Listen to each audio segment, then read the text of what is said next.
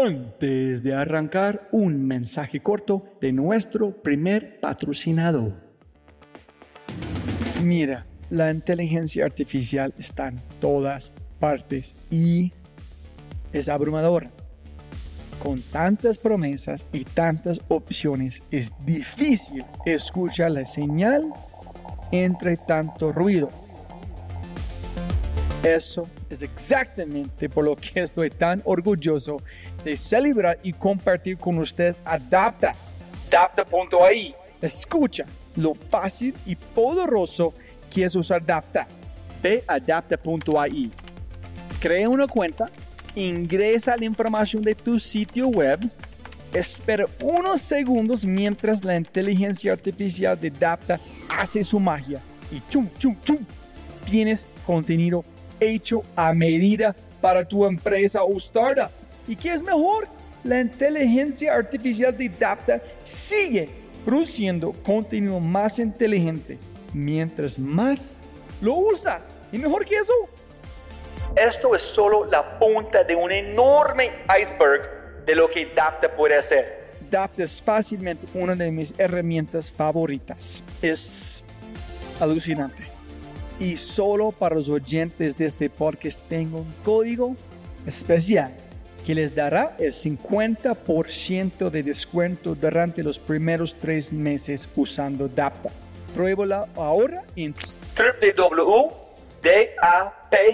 ta.ai, data.ai. O haz clic en el link en la descripción de este podcast y aplica mi código podcast y crece tu productividad exponencialmente. Buenos días, buenas tardes, buenas noches. Otro episodio de The Fry Show. Conmigo en gringolo.com, Robbie J. Fry eso decía, por ejemplo, el diario decía, yo tenía algo que era una certeza siempre muy fuerte, muy fuerte, de chiquita. Y decía, yo siempre decía, yo voy a ser famosa. Era una niña, entonces yo decía, yo lo sé, yo lo sé, yo lo sé, yo lo voy a hacer, yo lo voy a hacer. Cuando ya crecí, pasaron todos estos años, no me acordaba de eso. Y luego dije, ¡what! ¡Qué fuerte! Y como al a los años, al par de años, dos, tres años. Entonces puede que, se, que le hace 15 años ese diario. Entonces a los como tres años empecé con, con la banda. Por eso es que es tan importante estar conectado contigo mismo. Cuando tu intención está conectada con tu propósito, es sale tú, sale lo que tú eres, porque tú no puedes ser otras personas, tú, tú tienes que ser tú. Cuando Simón me mostró su música, yo me conecté de una con su música fue diferente. Fue como algo que yo ya sentía que sí podía hacer algo con él. Sí me sentí interesada, sí creativamente me, me movió, me dijo, yo dije, wow, esto es como un cachaco haciendo música costeña, pero bien, con sabor. Por favor, por favor, llévame, llévame. Pero ¿cómo vas a ir si no tenemos canciones? Y yo, las escribo, las escribo, espérate ahí. Y cogí un lápiz y en una semana, porque era la semana siguiente, yo escribí prácticamente estalla. Con decirte que ni sabíamos, ni teníamos una banda, ni teníamos canciones. O sea, no existía nada. Era un experimento en vivo. Eso fue un un experimento en vivo. Es raro porque nos complementamos. Somos súper diferentes, pero somos muy parecidos en unas cosas y nos complementamos. Entonces, Simón y yo somos, para mí, somos hermanos. Lo siento, perdóname, te amo y gracias. Gracias por potencializar mi ser y hacerme ser la persona que soy. Jóvenes amigos míos, otro episodio de Fry Show. Tengo que empezar este podcast con un agradecimiento, un gracias enorme a mi familia, mis amigos, mi equipo de cabeza rota. Cuando comencé este podcast, ellos realizaron trabajos de diseño por el podcast. Ellos creyeron en el proyecto cuando no era nada y ahora ellos forman parte de este podcast. Este podcast es cabeza rota en muchos sentidos y yo no puedo imaginar el podcast sin ellos. Entonces, Juan, José, Jimmy, mil, mil gracias chicos por todo lo que ustedes han hecho. Ellos utilizan sangre, sudor y diseño para llevar cualquier proyecto al siguiente nivel. Ellos de verdad son genios en lo que hacen y siguen mejorando. Cada proyecto es mejor que los otros. Ellos hicieron un video exclusivo de Instagram para este podcast. Tienes que verlo, es brutal. Es brutal. Entonces, por favor, eh, echa un vistazo allá en Instagram y a ver su trabajo en cabezarrota.com. Liliana Saumet es mi invitada a este episodio. Grabamos este podcast en uno de los lugares más gloriosos de Colombia, la playa de Costeño Beach en Santa Marta. Si tienes una oportunidad, echa un vistazo a su Instagram, Costeño Beach, para tener una idea de lo mágico que es. Y las fotos no lo hacen justicia. Es más que linda. La gente, la comida, ambiente y por supuesto la playa. Es un lugar de verdad muy, muy especial. Otra vez, Costeño Beach. Y para la gente que posiblemente, no sé, que no conocen a Liliana, aquí es un pedacito de un artículo de 2016 de El Tiempo. Liliana Saumet, pero el mundo que la adora la conoce como Lisa Saumet, Samaria. Ella es la figura central de Bomba Estéreo, quien su haber tiene, entre otros reconocimientos, el galardón de Mejor Banda por iTunes Latinoamérica en 2012 y un Grammy Latino a Grabación del Año por Fiesta, la canción del álbum Amanecer 2015 en la que colaboró el muy famoso actor y rapero Will Smith. Este álbum además cuenta con un disco de oro en Colombia y la banda ganó un premio Shock a Mejor Agrupación Musical. Sin embargo, con todo lo que yo he mencionado, con todos estos premios, etcétera, etcétera, este podcast superó todos, todas mis expectativas. Grabamos esta conversación tendida en la playa, frente a su casa, mirando el mar, y todo el podcast fue como hablar con una amiga cercana. Hablamos de todo. Hablamos de subir antes de bomba estéreo, sobre la muerte, las cosas que comemos, el poder de la creatividad, Will Smith, mucho, mucho sobre la espiritualidad y más. Ella es incluso más notable en persona que en sus videos de música. De verdad, eh, sueno muy cliché, pero mi vida ahora es mejor por conocerla. Y como siempre, jóvenes amigos míos, si tienes un momento, déjame una reseña en iTunes, sígueme en Instagram, cuénteme algo en una story de Instagram sobre su experiencia con este podcast. Y algo muy importante es, si quieres comprarme un café, obtener acceso a material exclusivo o más, puedes visitar mi página de Patreon en www.patreon.com Y Lee en este podcast hablamos bastante veces sobre ella arrancando su propio podcast. Entonces, si escuchas este y tú quieres escuchar un podcast con ella, eh, envía un mensaje en Instagram para poner un poquito de presión a ella, porque ella con su propio podcast sería genial de verdad. Y con ese dicho, es un placer presentarles episodio 106, las flores de la creatividad y los frutos de la espiritualidad con la diferente, irreverente, rebelde, brillante y genio Lee Saume. Sonido, sonido. Un, dos, tres, cuatro, cinco. Listo, Lee. Siempre se puede ganar más plata, no más tiempo. Total. Muchas gracias por su tiempo. Lee, para arrancar, me encanta hablar sobre Brian, es tu esposo, ¿no? Sí. Él fue atacado por un cocodrilo, ¿de verdad? Sí, total. Yo vi la foto. Es más, deberías hacer un podcast de él. él tiene miles de historias que contar. O sea, él es más interesante que yo mil veces. Pero eh, yo quiero saber cómo fue el cocodrilo, cómo ustedes se, se conocieron allá, cómo la historia. Porque tú pusiste algo el otro día en Instagram sobre carnaval en una secuencia de eventos que solamente el universo puede manifestar para traer dos personas juntos. Cuénteme sobre el cocodrilo y sobre su esposito, por fin. Eh, bueno, mi esposo es un personaje increíble, increíble. Es canadiense de origen irlandés, Eh, entonces es muy chévere porque los irlandeses son increíbles. La Irlanda es una cultura muy linda y muy parecida a los costeños también. ¿En serio? Son muy alegres, cantan todo el tiempo, bailan. ¿Son costeños? Sí, son, son irlandeses costeños, sí, son europeos costeños, de hecho, costeros. tienen playa, tienen todo. Em, entonces, es una mezcla bien interesante. Cuando se vino a vivir a, a Colombia, conectó mucho con Colombia. Él fue al carnaval, yo lo conocí ahí por primera vez, que era un niño y yo ni le presté atención. ¿Pero qué dijo? Dijo algo como... Dijo, ¿a dónde vamos? Pero en la calle como deambulando. La calle, como en- ya- gringos en el carnaval. Gringos que ni hablan bien español. ¿Dónde vamos? Ay, no.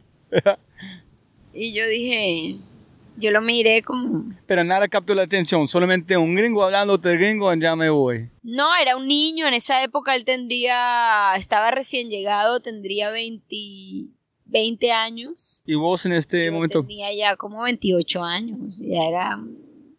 Pero niña ver, ya era también. Una mujer. Pero para mí un chico de 20 años no, sabes, como que no, igual estaba en otra. Entonces cuando lo vi fue como, no, yo voy para allá, yo no sé para dónde vas tú, yo voy para allá. Entonces ahí fue como que no le presté tampoco mucha atención. Estás con sus compañeros, compañeros, ¿no? Él estaba con gringos, con más gringos. Pero vos, tú tienes un Yo sí grupo un especial, grupo, ¿no? Sí, sí, sí, tengo un grupo de, de, de gente con la que con la que tengo una comparsa. Entonces él se fue. ¿Después qué? Después él empezó, él vino acá a, a Santa Marta y se enamoró de la zona por acá, por el Tayrona y eso. Y decidió, él es deportista, entonces siempre hizo la cross, un, un deporte que tú supongo conoces. Y mm, luego dijo, bueno, acá no podía hacer la cross porque es en el hielo. Entonces quiso hacer como algo diferente y empezó a surfear. Entonces montó como una escuela de surf y se quedó en la zona. Y luego dijo, uff, ¿por qué no hacemos un hostal? Y todo el mundo como, tú estás loco, ¿quién va a venir un hostal por acá? Nadie va a venir, vas a fracasar, eres un loco. Muy visionario, ¿no? Hace Sí. más de 10 años, sí, 10 años, y él como, yo lo voy a hacer, hizo una escuela de surf hostal. Y fue el primer hostal de la zona Aquí en Santa Marta. aquí en Santa Marta. Y entonces yo empecé como a verlo, a conocerlo, porque pues ¿Tu estaba por la casita estaba zona. aquí en este momento o no? Yo soy de Santa Marta, pero yo vivía en diferentes partes. Yo vivía en Bogotá, en Argentina, en Nueva York. Viajaba mucho, entonces no estaba como envasada en ningún lado en realidad, pero pues eh, vivía como entre Bogotá, bueno, viví basada en varias partes, pero pasaba todo el tiempo viajando. Y eh, bueno, me fui, a- decidí irme a Nueva York otra vez. Y cuando me decidí irme a Nueva York, volví a Santa Marta como para despedirme de mis papás, porque ya me iba a ir un tiempo. Y esa vez que volví, nos reencontramos. O sea, ya fue muy loco porque ya había pasado varias veces que no éramos amigos, digamos, que nos veíamos. Pasó el tiempo, pasó el tiempo y en todos esos años nos seguimos viendo. O sea, yo lo conozco desde esa vez hace muchos años. Pero solamente de, hola, ¿qué más? ¿Cómo sí, él era estás? como amigo de los amigos míos. eh, no sé, tenía una novia que era como del, parte del parche, del grupo. eh, no sé, como que siempre había. Había como momentos en que estábamos juntos por alguna razón. Pero no coqueteando. Un poco, yo siempre tenía novio, esa era la otra cosa, pero Ah. siempre había como una química, sí había, sí Ah, había ya, una ya, ya. química. Entonces era como medio así y un día mi ingeniero de sonido se ¿Cómo se llama? casó, Lucas, Lucas Pinzón. Ahora es ingeniero de sonido Maluma, pero duró con nosotros muchos años y él se casó en Costeño. Es que Costeño antes quedaba allá. Entonces, eh, se casó en Costeño y yo me gané el ramo. Entonces fue como una premonición. Tú estás.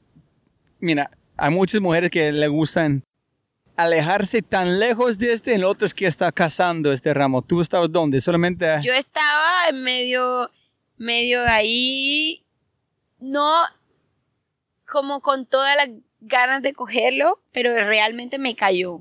O sea, fue como, me cayó a mí. Son no todos sus amiguitos como saliendo para tú puedes... Hubo chicas que me casi me empujaron a quitármelo, pero era evidentemente era mío. Ah, O sea, era como que llegó así y me cayó a mí. Pero yo tenía un novio en esa época. O sea, yo vine con mi otro novio canadiense. ¿Su novio estaba ya en la boda con vos? en la boda conmigo y me llegó el ramo. Ent- Entonces sí fue. ¿En qué pensaste? No, no, con él no. O de quién sabe. No sabía, exacto. Dije, Ok. quién sabe. Terminé casándome con el dueño del sitio unos años después. Esa era la premonición. ¿Y cómo fue la parte de cocodrilo? Ese es para Un mí, día- qué pena para la gente de su canal, yo quiero saber. Sí, sí, sí. Un día eh, yo estaba en Panamá, me fui a un concierto y me llama. No me había llamado Brian en todo el día que se me hacía raro. y Yo, bueno. Y cuando me llama, me dice: No, es que me acaba de atacar un cocodrilo. Y yo, ¿qué? ¿Cómo así? Qué fuerte.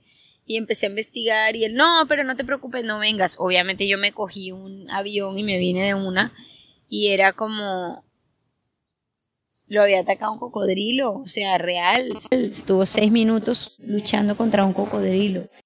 ¿Con amigos ayudándote? Había un amigo afuera y el perro, Mario, pero en realidad no podían hacer mucho ¿Dónde estaba? ¿Dónde vas a encontrar un adentro del agua. ¿Pero dónde? ¿Aquí en Santa Marta? En sí, en un río acá, acá hay cocodrilos. ¿En serio? Sí, claro.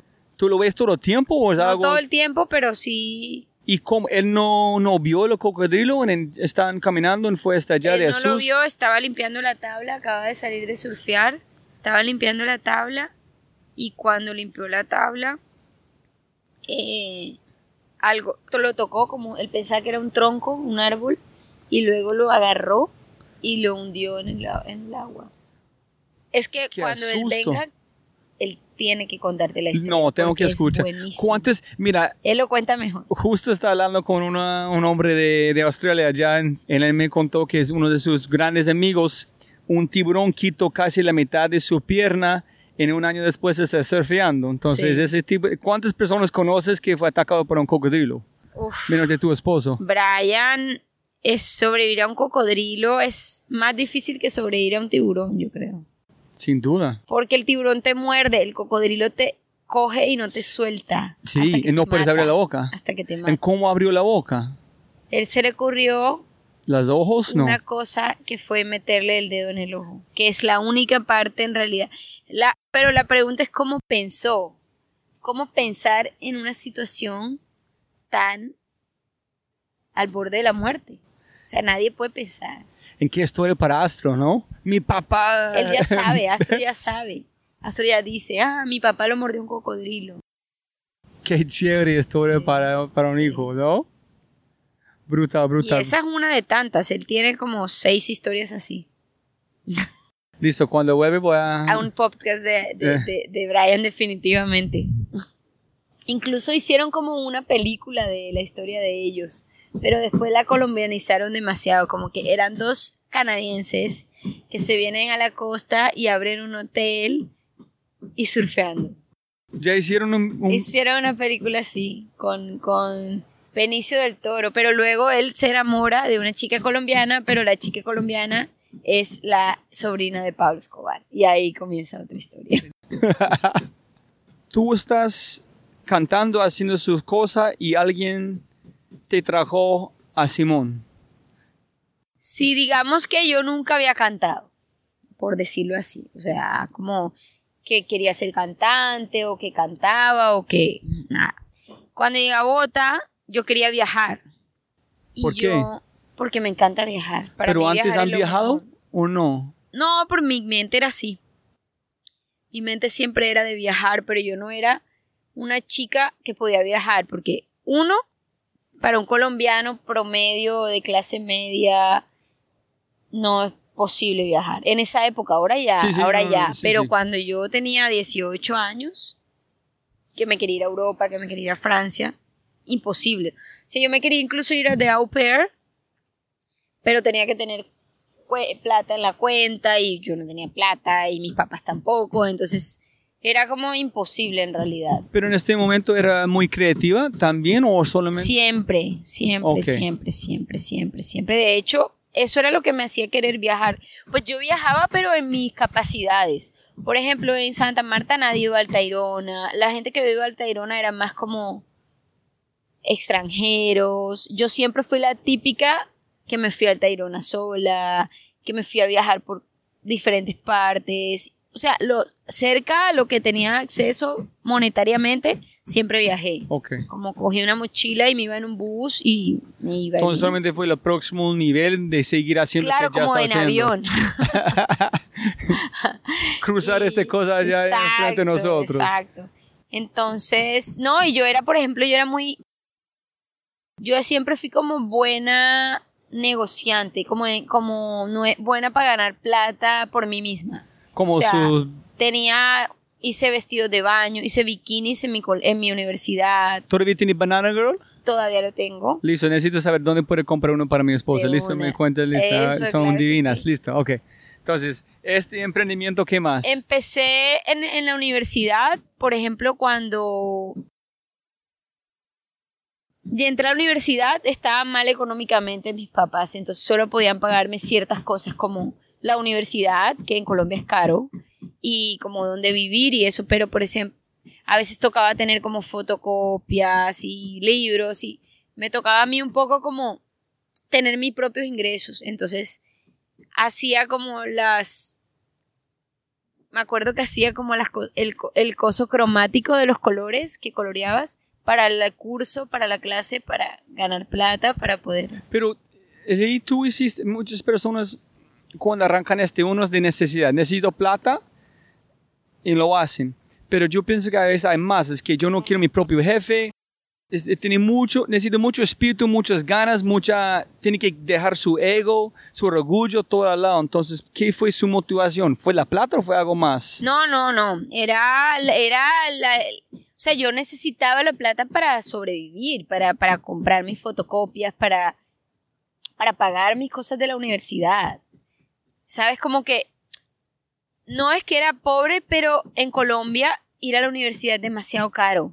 Entonces, una familia de clase media, por ejemplo, mi papá me podía pagar, por ejemplo, mi papá me podía pagar la universidad, me podía pagar la casa, pero ya eso era un montón de plata. Entonces, había cosas que yo ni, ni era que él no me lo era, me daba pena, porque yo sabía que él estaba sacrificando mucho para darme la universidad. Entonces, yo empecé como a ganar plata para pagar mis cosas, pagar mis libros, pagar mis cosas. Incluso yo estudiaba mercado publicidad y me encantaba tomar fotos, pero yo no tenía una cámara, porque ya tener una cámara era caro. Entonces era como, era eso, pero a mí me encantó eso porque eso te da mucho como, mucha calle, digamos, mucho, mucho terreno para, para, para ser guerrero. O sea, que no tener tantos privilegios, eh, porque a veces la gente cree que uno es privilegiado, pero en realidad uno viene de no tener mucho y, y, y conseguir cosas. Entonces yo creo que eso me motivaba como el hecho de, ay, tener mi plata y no tener que pedirle a mis papás, porque yo no podía pedirle, yo no, o sea, yo no le podía decir, papi, dame plata para ir de rumba o para comer. Entonces yo, mi abuela también era una mujer muy fuerte, como ella tenía sus negocios, vendía zapatos, iba a Bucaramanga, compraba zapatos y los vendía en Barranquilla y ella me enseñó cómo hacer como así. ¿Cómo se llama su abuela? Mi abuela Zenit. Ok. Y me... Pero eh, necesito saber algo muy importante ya, es que es, durante este momento, se parece fue más amor para su papá, es que tengo que vender porque no quiero, quiero preguntar, porque no quiero que él se siente en una posición de presión que yo necesito algo más. Sí, yo sabía que ellos estaban haciendo bastante esfuerzo. Pero ¿dónde estaba su mente? ¿Fue cerca de música? ¿Dónde estabas imaginando Yo línea futuro en ese siempre- momento? yo voy- siempre- mercadeo, seguir normal, graduar, etcétera, yo no etcétera. sabía exactamente. Era como que no sabía, pero sabía O sea, era una certeza incierta. Porque, por ejemplo, algo muy loco que si pudiéramos tener acceso ahora sería maravilloso. Yo tenía un diario. Y no tienes, ay, No sabes lo que pasó. Se perdió, pero tuve, lo tuve hasta hace como 10 años. Estuvimos en la casa de un amigo y lo encontramos y lo empezamos a leer, mi diario de los 14 años. Y lo empezamos a leer y lo volvimos a perder. O sea, lo leímos un día y nos reímos y nos reímos y lloramos de la risa porque era para morirse la risa.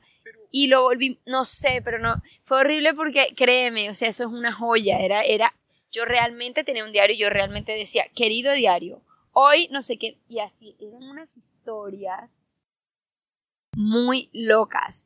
Y lo encontré en la Locas, casa de ¿por mis qué? amigos. Porque tú puedes Porque de- era- pensar, yo estaba como este. Es que somos... Porque yo hablaba con él como si fuera mi amigo. O sea, era, hola, ¿cómo estás? Espero que estés bien. Hoy me pasó esto y esto y esto. Y le contaba todo. O sea, yo le contaba el diario. No, no, la razón que digo es que cuando la gente ve, ve a alguien más, piensa que es alguien, pero no, es un proceso en cambio, constante. Este hoja no es una hoja, es, es, es, es muriendo, somos muriendo en este momento. Entonces, tú ves un parte de un proceso de quién, Claro, entonces, de- ¿cómo? Además de una parte, un proceso maravilloso, porque era de los 14 como hasta los 18. 10. Ay. O sea, fueron unos cuatro años de mi vida adolescente. O sea, apenas empecé a tener experiencias sexuales. Sale como una parte donde mi novio me agarra la pierna y yo le lo terminé porque me agarró la pierna. O sea, como y, top. y fue una máquina de tiempo donde pudiste devolverte en tiempo Sí. y revivirlo. Sí, y recordar cosas que no recordaba. Entonces su mente está en como chispando aquí, aquí, aquí. Fue increíble, pero eso decía, por ejemplo, el diario decía, yo tenía algo que era una certeza siempre muy fuerte, muy fuerte, de chiquita. Y decía, yo siempre decía, yo voy a ser famosa. No joda. Sí, ¿Tú escribiste esto en su sí, y lo escribí en el diario. Pero decía que iba a ser una actriz famosa. ¿Cuántas veces escribiste este? ¿Una vez, dos veces o muchas veces? yo lo, yo lo sabía, era, y yo lo puse en mi diario, y yo puse, yo voy a ser famosa. No es que lo creo, es que estoy segura que voy a hacerlo. Pero no era, no necesariamente actriz. Yo pensaba en, como era niña y me gustaba actuar, y yo era muy histriónica, entonces yo dije, bueno, voy a ser actriz. Y como lo que uno veía en las novelas y en las películas eran actrices, pues para mí era como eso era el referente de la fama, ¿no? Entonces yo dije, no, yo, pero era una cosa, y eso fue lo que más me impresionó de ese diario. Pues no lo otro, porque lo otro eran historias normales de juventud, era esa certeza ¿Dónde de que iba a su... a- algo en mi vida. su- No apenas ni, ni había empezado a cantar. ¿En serio? Sí. Fue muy impresionante. Y tú cuando leíste te Lo sentiste leí. otra vez que yo sí, sigo con este. Dijo, dije, no, me acuerdo de lo convencida que estaba, me acordé de, wow, qué certeza que tenía, porque me acuerdo, porque algo me acuerdo mucho de mi niñez, era esa certeza de que yo iba a ser alguien y que iba a ser alguien importante y que iba a ser alguien famoso. ¿Y la perdiste en el Lo camino? Perdí todo ese En tiempo en el despertar- sentido, en el sentido de, de conciencia, ¿sabes? Como de, era una niña, entonces yo decía, yo lo sé, yo lo sé, yo lo sé, yo lo voy a hacer, yo lo voy a hacer. Cuando ya crecí, pasaron todos estos años, no me acordaba de eso y luego dije, what, qué fuerte. Y como al- a los años, al par de años, dos, tres años, entonces puede que, se, que le hace 15 años ese diario. Entonces, a los como tres años empecé con, con la banda. Entonces, fue muy loco. No, es, es hay mu- no sé, las palabras tienen mucho poder. Tiene mucho como poder. una palabra sola tiene poder, la combinación más poder. y ¿Cómo la usan? intención. ¿Cómo Que así? en realidad lo más poderoso de todo es la intención. Ay, La intención es algo que está antes de todo, que es lo más, más poderoso. Las palabras son poderosas porque cuando las dices ya Ah. existen, pero la intención es la realidad. Cuando tú escribes una canción es igual allá la intención y el poder de la palabra o es diferente?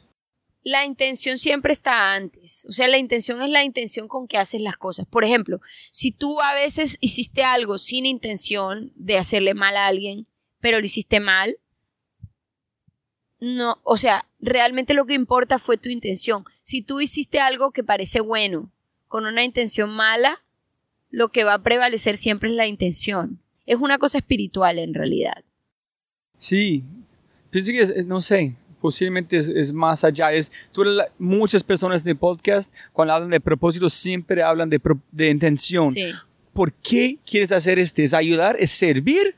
¿O es lograr algo para uno mismo? En allá este conectan todos los puntos. Es como su intención en un momento de... Es que la intención no tiene un exacto propósito, la intención solamente como tú intentas hacer algo. Por ejemplo, puede ser, te levantaste en la mañana con la intención de estar bien y de sonreír y, y esa es tu intención, pero pasaron otras cosas y no sucedieron, pero en el fondo esa intención prevalece y más allá que las palabras es más fuerte porque es lo que es la fuerza que maneja el resto de cosas. No sé cómo explicarlo. es No, no, no. está- espiritual. pe- pero es intención en el sentido que es cada día tú armas una intención tienes una intención para la vida, una- un código, o es intención en la energía, en qué quieres transmitir. en todo, es energía, es es como hace las cosas. Todo tiene una intención, todo. Todo tiene una intención. Y esa intención puede cambiar también. Sí, sí. O sea, pero es la que prevalece, es la que prevalece a las palabras, es la que prevalece a veces hasta los hechos. No, eso es divino. Hay un libro sobre los pygmies que hablan, cuando ellos hablan con ellos mismos, ellos dicen algo y hay un pause hasta 30 segundos mientras la otra persona está escuchando y pensando qué quiere responder, en qué intención fue la persona. No responden inmediatamente. Entonces, me imagino allá está en la construcción de su intención, de sus palabras. Eh, ya la conversación es muy lindo entre ellos. Demora mucho, pero hay mucho poder. Quitan las palabras innecesarias porque están transmitiendo algo diferente. Normalmente el ser humano, por no tomarse tiempo, hace malos procesos. Por la rapidez. Por ejemplo, nosotros deberíamos comer más lento, masticar Ay, más. Yo, yo no respiro cuando como. Entonces, ahí estás truncando un proceso que es importante. Porque todo tiene un tiempo y todo es un proceso. Y a veces, que es algo que a veces me pasa mucho con mi esposo, que quiere todo ya y que no, no respeta los procesos. En cosas chiquitas como, quítame este grano que ya está listo y no está listo. Y es como, tienes que esperar, no puedes esperar. Suena horrible, pero es cosas así como... No, es muy gringo. de- es súper cotidiano además. Sí. Eso pasa mucho. Yo ese es un problema con mi, mi esposa todo el tiempo. Es como, espera, es un proceso, respeta. Y si respetas el proceso y no lo explotas ahora porque te va a quedar una marca, sino que esperas a que se caiga, no te queda una marca. Es así de sencillo. Es muy tonto, pero es así. No, en tú pusiste la palabra correcta para mí. No la gente dice tiene que disfrutar el proceso, pero no es respetar el proceso, porque no tiene que gustarlo nada, puede ser terrible, pero es el proceso. exacto. Te respeto. es aceptar que es un proceso. Esa es la cosa también con el ser humano. Todo es un proceso. Entonces queremos comer rápido para terminar rápido, pero en realidad si comes rápido, no te estás alimentando bien.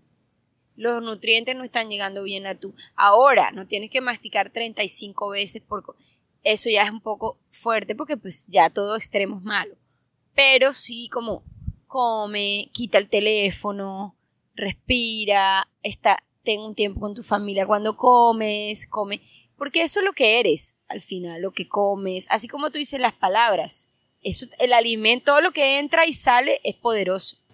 Sí, Sobre todo lo que entra, porque es lo que procesas para que salga.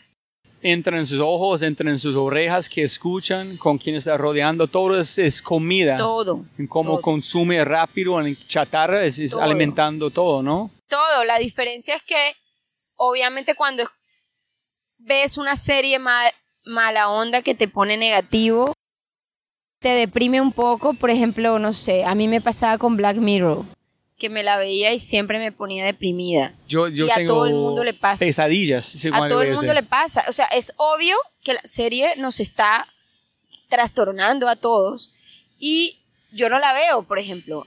Entonces, hay ot- pero por ejemplo, eso es algo, no puedes dormir, no sé qué, pero si comes algo que te va a enfermar físicamente se va a sentir y te vas a sentir mal y te va a tocar ir al médico y así.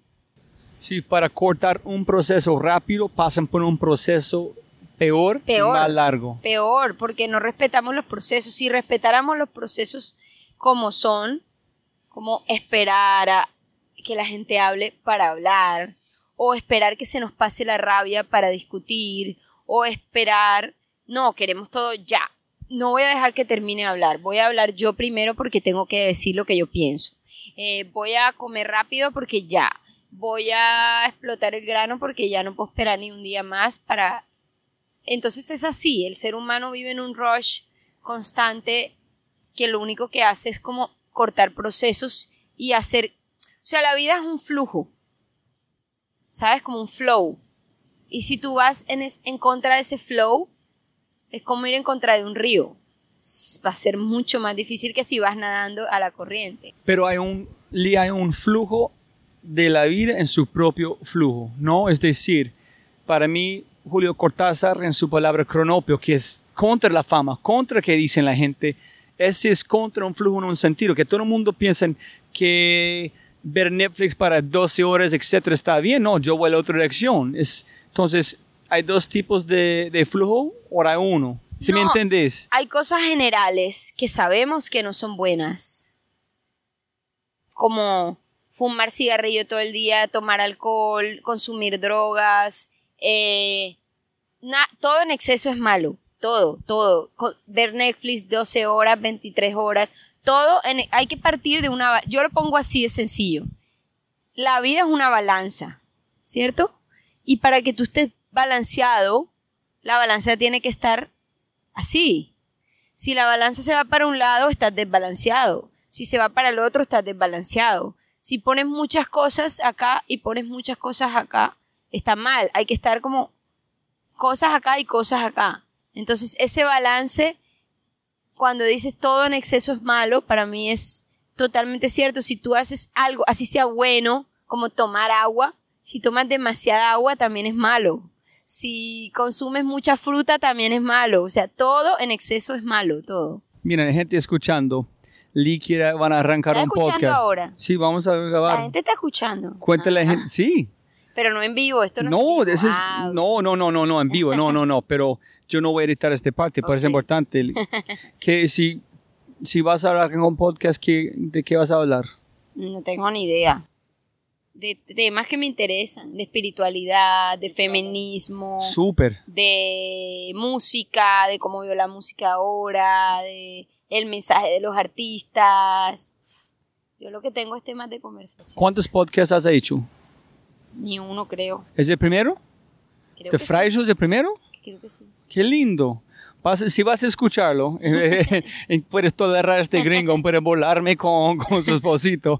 Es, hay un poder escuchar a uno mismo. Yo pienso que es Sí. diferente en como cuando cantas, porque tú sabes que van a cantar. Pero este podcast es escuchando cómo tú piensas en tiempo real. Yo escucho, ay, eh, ¿por qué yo? pe-?" Pero es ¿Por muy qué divino. dije eso? No, no, pero ah, conectando puntos a su, a, su, a su diary, a su diario, es muy poderoso Sí. pensar cómo estás marinando, masticando ideas y la gente van a, van a hacer una, no, un sancocho delicioso. Está bueno también que la gente pueda escuchar cómo es uno. Porque siento que a veces la gente no sabe cómo es uno. Internet y los como Google y Wikipedia y en realidad dicen muchas cosas, pero no, no, no, no creo que haya suficiente información, porque además uno está cambiando todo el tiempo. Yo no soy la No. misma persona que era hace 10 años, cuando empecé la banda. Y es muy Entonces- raro cuando yo estoy investigando a Liz, yo dice, de verdad no tengo ni puta idea quién es ella, yo solamente mi idea fue la música, y fue tan diferente, uy, todo lo que ha pasado con nosotros también ha sido mucho porque han sucedido demasiadas, demasiadas, demasiadas cosas interesantes. Entonces, chévere también a veces que la gente pueda saber eso, ¿no? ay sí. Porque normalmente no lo pueden saber. O sea, uno a veces está tan ocupado girando o trabajando o que es algo que nos ha pasado mucho a mí y a Simón. Además que Simón y yo somos más, digamos, low profile. Nosotros no somos tanto farándula ni salir en las revistas. Yo quiero saber por qué. Cuando estoy viendo vos y Simón, wow, se, se parece que ellos no se importa de ser como esta persona en MTV, nada. Se, pero cómo es, puedes, no sé, cómo el poder no pueden llegar a, a su ADN, a manipularte, en convertirse en su... Yo creo que porque Simón y yo nunca vimos esto como algo para realmente hacerse famoso de una manera... Porque cuando yo te hablaba de lo mediario, yo era como una niña pensando en que iba a ser algo grande. Entonces, para mí, en niña, grande era famoso.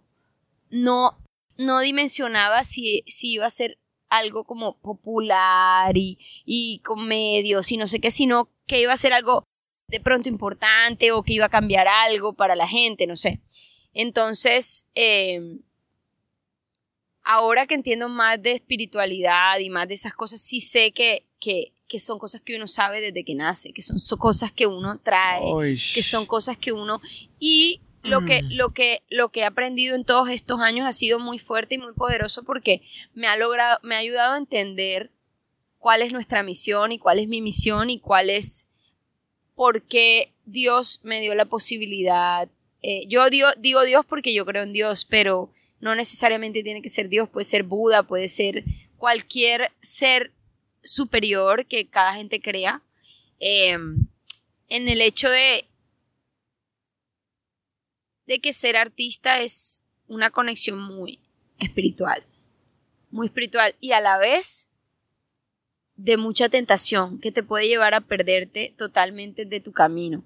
Entonces, por eso yo creo que nosotros siempre estuvimos muy con los pies en la tierra. Incluso muchas veces pasamos por odiosos porque simplemente no, no, no nos gusta estar en medio de situaciones que no son cómodas para nosotros. Nosotros queremos una vida más normal, vivir aquí en la playa. Yo no quiero que la gente esté encima mío todo el día tomándose fotos porque no me considero, o sea, no siento que necesito también un poco mi espacio. ¿Sabes? Como que yo siento que el artista también necesita su espacio, no puede ser solo de la gente. Sí, tiene su momento de la gente y cuando yo estoy en un concierto lo entrego todo y cuando estoy en mis momentos públicos lo entrego todo, pero también me gusta tener mi espacio personal que creo que es absolutamente necesario para poder ser la persona que soy. Siento que cuando el artista pierde eso y se vuelve como todo el tiempo una persona pública y todo el tiempo una persona que está a la merced de los medios y de los fans y de la gente, pierde un poco su esencia, porque te confundes, tú no sabes, tú no sabes realmente ni hablar de la creatividad. Yo creo que casi que ni existe creatividad cuando hay tanto ruido alrededor. Tú necesitas espacios y si tú te das cuenta, muchos artistas muy interesantes siempre fueron un poco también antimedios y anti toda esta cosa de la fama, porque es que es difícil lidiar con las dos cosas. Primero que todo, que Simón y yo hemos estado tan ocupados en los últimos 10 años que no hemos tenido tiempo en realidad para pensar si somos famosos o no. También que nuestro tipo de música y nuestra naturaleza musical y todo lo que sucedió fue muy orgánico.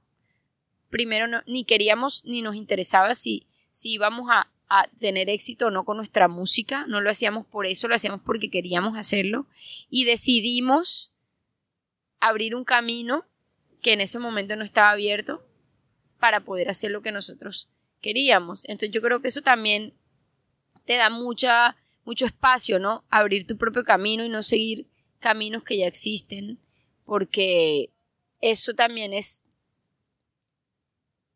tiene como su, su plus. Y, y por eso es chévere tener este tipo de espacios porque por no estar ahí siempre nosotros en los medios o en las ruedas de prensa o en esto, siento que la gente se pierde mucho de, de cosas que nosotros pensamos. Dos preguntas de Yali. Uno es, tú dijiste, Simón y yo queremos hacer este es este o fue más yo tengo que hacerlo. Hay algo adentro que tengo que vomitar en un sentido porque van a molestarme si yo no lo hago esto. ¿O es yo quiero hacerlo porque yo pienso que sería chévere? Mira, es muy loco porque yo acabo de ir a, a París, invitada a un show de Jean-Paul Gaultier. Eh, escogieron como gente de diferentes partes del mundo. Nosotros éramos los únicos de Latinoamérica para ver su vida eh, en, un, en, una especie de cabaret. Eh, Jean-Paul Gaultier es uno de los diseñadores más que a mí más me gusta porque es muy creativo. Y ese, en esa historia, como de su vida, él mostraba cómo a pesar de todo, él siempre fue él, desde niño. O sea, lo primero que hizo fue que cogió su osito de peluche y le puso unos conos. Como sus vestidos icónicos, como el de Madonna y eso, ese fue su osito. Entonces, a veces, y yo entendí también mucho en ese show, que es algo que me pasa a mí, yo siempre he sido muy espontánea. Muy. O sea, tanto que a veces es demasiado. O sea, es como demasiado imperfecto. O sea, es como coser un vestido media hora antes de un show. Yo a veces me pregunto como, ¿será que hay más artistas que hacen esto? Como que en pleno media hora antes ni siquiera se han arreglado. O sea, a veces salir así. O sea, ¿Ese es parte de su proceso? De, esperar ahora entiendo que sí. Ahora entiendo Ah, que ok, sí. Ahora entiendo que sí. Antes dije, bueno, soy un desastre. Pero un Ah. día hablando con mi psicóloga era como, ¿por qué la gente no me acepta como soy? Porque siempre soy como eh, diferente. Y era como, es que así eres tú. Disfrútalo, gózalo. Exacto. Y si te ha ido bien siendo así, es porque está, algo está haciendo bien. ¿Tú tuviste que aprender cómo gozar a uno misma? ¿No fue natural para vos encontrar? Yo siempre he gozado de mí misma. El problema es la gente. La gente no lo acepta. Entonces, obviamente, en algún momento de tu vida eso, eso te afecta porque, pues todos, tus papás, tus profesores, tus amigos, tú no sé qué. Siempre fui, no como la niña diferente, pero sí me gustaban cosas diferentes que otra gente. Pues aquí en Santa Marta todo el mundo escuchaba vallenato. Te estoy hablando de una época de hace unos 20 años que aquí todo el mundo solo escuchaba vallenato, o sea, no había, no había nada. Y yo era la rara, yo era como la que me gustaban otras cosas. Me acuerdo cuando tuve mi primer cassette de Bjork en mis manos hace 20 años que me encerraba en mi cuarto a gritar y decía, wow, o sea, Bjork fue mi primera referencia de música diferente que yo escuché y era una mujer, entonces me sentí demasiado identificada, demasiado identificada con ella, porque como una mujer, ¿cómo pudo hacer eso? Y, y wow, y, gritaba, yo gritaba con ella en el cuarto, me encerraba y gritaba porque yo era como la rebelde. Y ver que había gente que estaba haciendo eso a un nivel muy top fue increíble. Pero hay dos preguntas, Yali. Uno es rebelde, porque como dije, cronopio contra la fama, o rebelde en todo sentido. Porque para mí, rebelde solamente si tú vas a hacer matemáticamente que haces es diferente. La única razón, si toda la gente vas que tú haces no es rebelde, Uh -huh. pero que todo el mundo está normalizado con reglas, tiene que decir rebelde es como una, un nombre de poder que darte permisión actuar en su forma. Era rebelde. ok. Y con su psicóloga o psicólogo, no, no, entiendo qué es la diferencia entre ser bueno con uno mismo en la pregunta que tú estás preguntando. No, es aceptar, aceptar. O sea, uno no es bueno o malo, uno es. Es. Uno es. Uno okay. a veces. El yo auténtico. Uno hace, hace cosas que no son tan buenas, otras que son tan buenísimas, otras que son no tan malas, pero uno es. Y lo que me refiero, yo de pronto no estás haciendo nunca nada malo en ese sentido de autoprobarme o simplemente ser.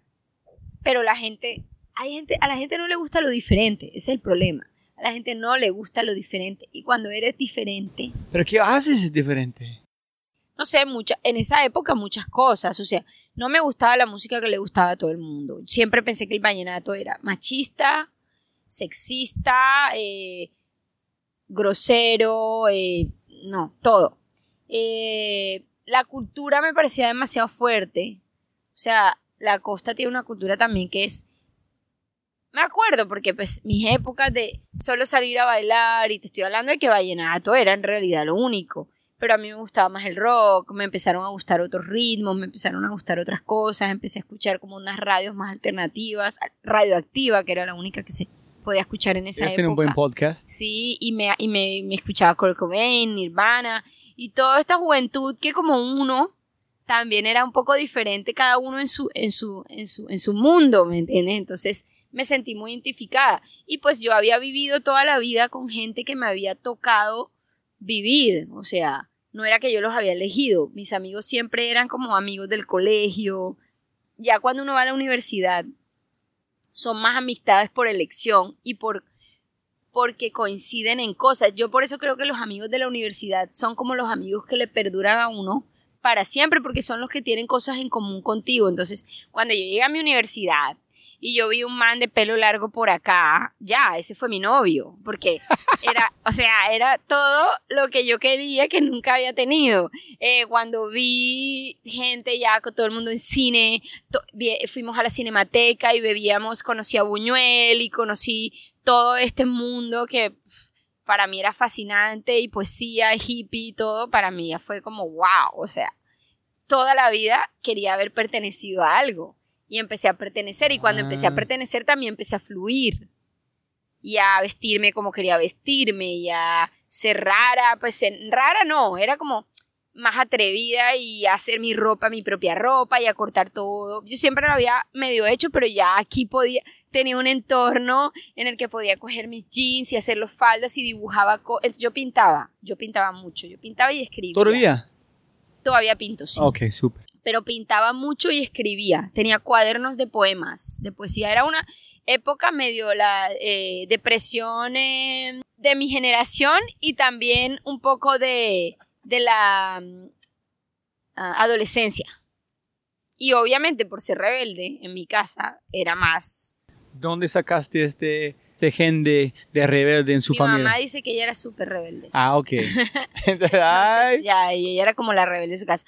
Pero cuando empecé en la universidad, yo tenía mucho cuaderno de poesía porque ahí era como, antes no existía Instagram ni nada de eso, ni internet en esa época, creo. A ver, había como una cosa más lenta, pero yo tenía que escribir todo en cuadernos. En cuadernos escribía ¿Qué escribiste? ¿Sobre qué? De amor, Era del Mucho mundo. de- poesía. O sea, me encantaría encontrar esos cuadernos ahora. Pero, ¿de qué estás escribiendo? ¿De amor, de, depresión? de- sí, de, de- de de dudas, amor, de, duda, de todas esas cosas cualquier cosa. filosóficas del adolescente.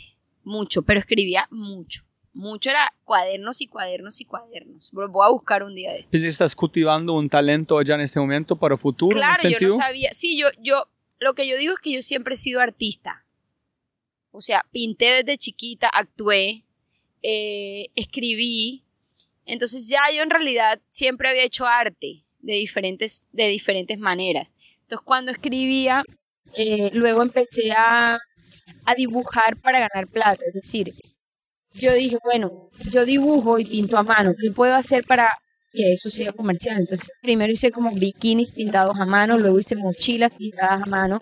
Yo le pintaba como las carátulas de, la- de los discos de Radiohead y no sé qué, y muñequitos y así. Eh, y los empecé a vender en las universidades así mucho y me empezó a ir bien y con eso era la plata que yo pues andaba y bueno, tenía mi novio que además me apoyaba en todo y era como, bueno, vamos a vender zapatos. Y vendíamos zapatos, vamos a vender bikinis, bueno, vendíamos bikinis, vamos a vender bolsos, yo pasé toda mi universidad vendiendo cosas. Entonces fue súper bonito porque me hizo como también crear mi arte, digamos que mi propio arte ahí un poco. Entonces empecé a hacer cosas como que me interesaban y, y, y ya luego me fui a Bogotá, pero toda esa época hasta diseñé ropa, hice colecciones de ropa pintada, de todo, yo que no he hecho. ¿Y, y sus colores fue igual de ahorita? Como brillante, como Siempre, viol... sí, sí, Entonces de poco no fue oscuro. Siempre, sí.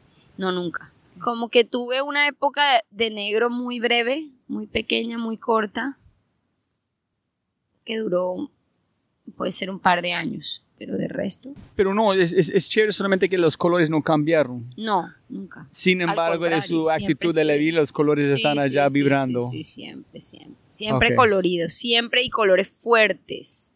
Y siempre me iba a lo, al- O sea, era la... Luego esa época como manga, que era como candy con pulseritas y todo, pero todo color, color, color. Pero para, para responderte la pregunta de la, de, de que si yo lo, no me acuerdo bien cómo era, pero sí tenía la respuesta, era de todo esto de Jean-Paul Gaultier, es que él, por ejemplo, en los desfiles, la gente salía como fuera, no caminaban bien, se caían, era como medio un desastre. Y todo el mundo se rió de él porque dijo, ¿qué es esto? Y él mostraba mucho en su vida y en eso hacía mucho énfasis que eso hace parte de ti y que en realidad ni lo tienes que pensar a veces, tú no lo piensas, tú lo vas haciendo, tú, tú vas, tú eres, tú eres. El problema, la gente se desconecta de uno mismo, entonces no puede ser. Tú no puedes ser cuando tú estás desconectado. Si tú estás conectado, tú eres. Obviamente, te puedes desconectar y volver a conectar y, y hay cosas que, pero, pero tú no puedes no ser lo que tú eres, esa es la cosa. Y el problema del mundo yo creo ahora es que te ponen tantas cosas para que seas algo que en realidad no somos. Ser perfecto, ser lindo, ser flaco, ser, ser eh, correcto, ser eh, Famoso. famosos. Cuéntame de eso de la fama. ¿Famoso para quién? O sea, ¿Famoso por tu familia? no, No, ¿y, qué, ¿y qué es ser famoso, entre comillas? Ser famoso ahora es tener un avión privado, ir a premios, ganarte discos de oro.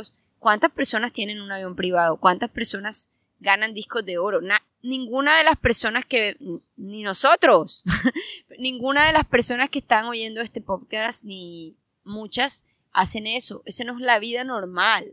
Entonces, a veces me, me, me, me, me- me parece muy fuerte mostrar que la vida de un artista, por sus logros y su éxito, entre comillas, es la vida normal y es lo que tenemos que aspirar a ser.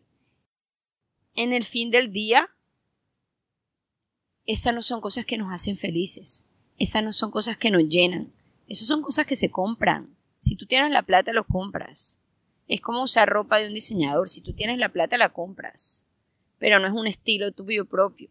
Es un estilo de alguien que compraste. Entonces, ese, es lo que yo pienso también de eso. Si estás cumpliendo un- una, una felicidad que alguien más puso en su mente que no real. Totalmente. Entonces tú estás tomando algo que no real en haciendo más menos que real. Nunca, más que nunca. O sea, nos quitaron los comerciales porque ya no estamos supuestamente viendo tantos comerciales porque vemos Netflix, pero lo que no nos damos cuenta es que ahora los comerciales son los artistas. Ellos son los que se ponen unos zapatos para que tú los compres. Sí, Ellos son los que se ponen una camisa para que tú los compres. Ellos son los que se ponen una marca para que Sí. tú las compres. es- y es- todo es- el mundo se la quiere poner porque es su artista favorito, obvio. Sí, en este tengo mucho miedo en ese sentido, que el nuevo Apple van a ser un personaje, no un producto de diseño. Van a ser alguien. Es que estamos viviendo el mundo de los personajes y los seres humanos se están prestando para eso. Eso es serio. eso es serio porque, porque es cuando eres un personaje, eres eso, un personaje, no una persona. Y es diferente ser una persona a un personaje. Uy, uy, pucha, yo no sé. Puede ser, puede mover entre un personaje y una persona. Cuando tú estás Sí. cantando, tú eres un personaje y envuelves a una persona o no? Sí, yo creo que está, mira, te voy a explicar cómo yo lo veo. Yo, Liliana Saumet, personalmente, en mi experiencia artística y en mi experiencia personal, como mujer y como artista, yo me di cuenta que lo que Dios me dio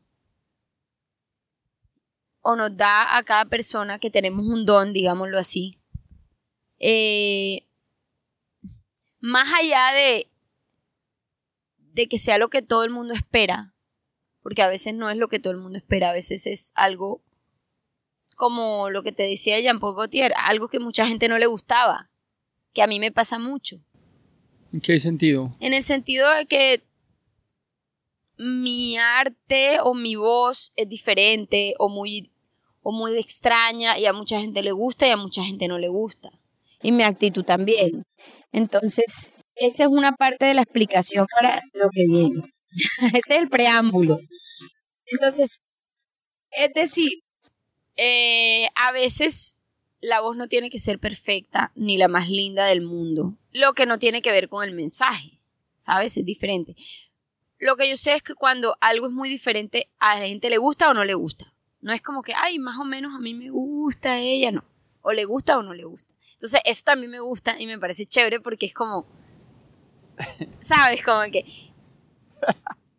Así es, pero es un don que Dios me dio y va más allá de la voz, va, va como en la energía, en poder performar, en poder llegarle a la gente. Entonces tú dices, ay, bueno, es que hay, no sé, cuántas cantantes hay en Colombia, hay probablemente millones y probablemente muchas cantan mejor que yo, pero resulta que hay algo en mi, en mi ser y en mi, en mi personalidad y en mi, ese plus, porque es que a nosotros nos dan dones que no necesariamente son como la gente los quiere, pero hay algo más que es lo que va más allá, que es esa intención, y que ni se puede ver con imagen, ni se puede ver casi que, sino que se percibe energéticamente. Entonces, algo de, eso que puso Dios en mí tiene eso también.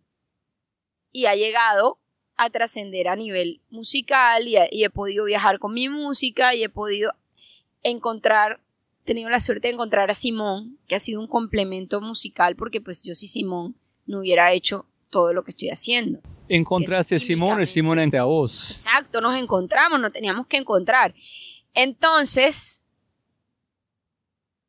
ese don, que es un don espiritual en realidad, porque para mí los artistas son seres comunicadores que por medio de su mensaje pueden hacer que las personas sientan, trasciendan, se sanen y cambien.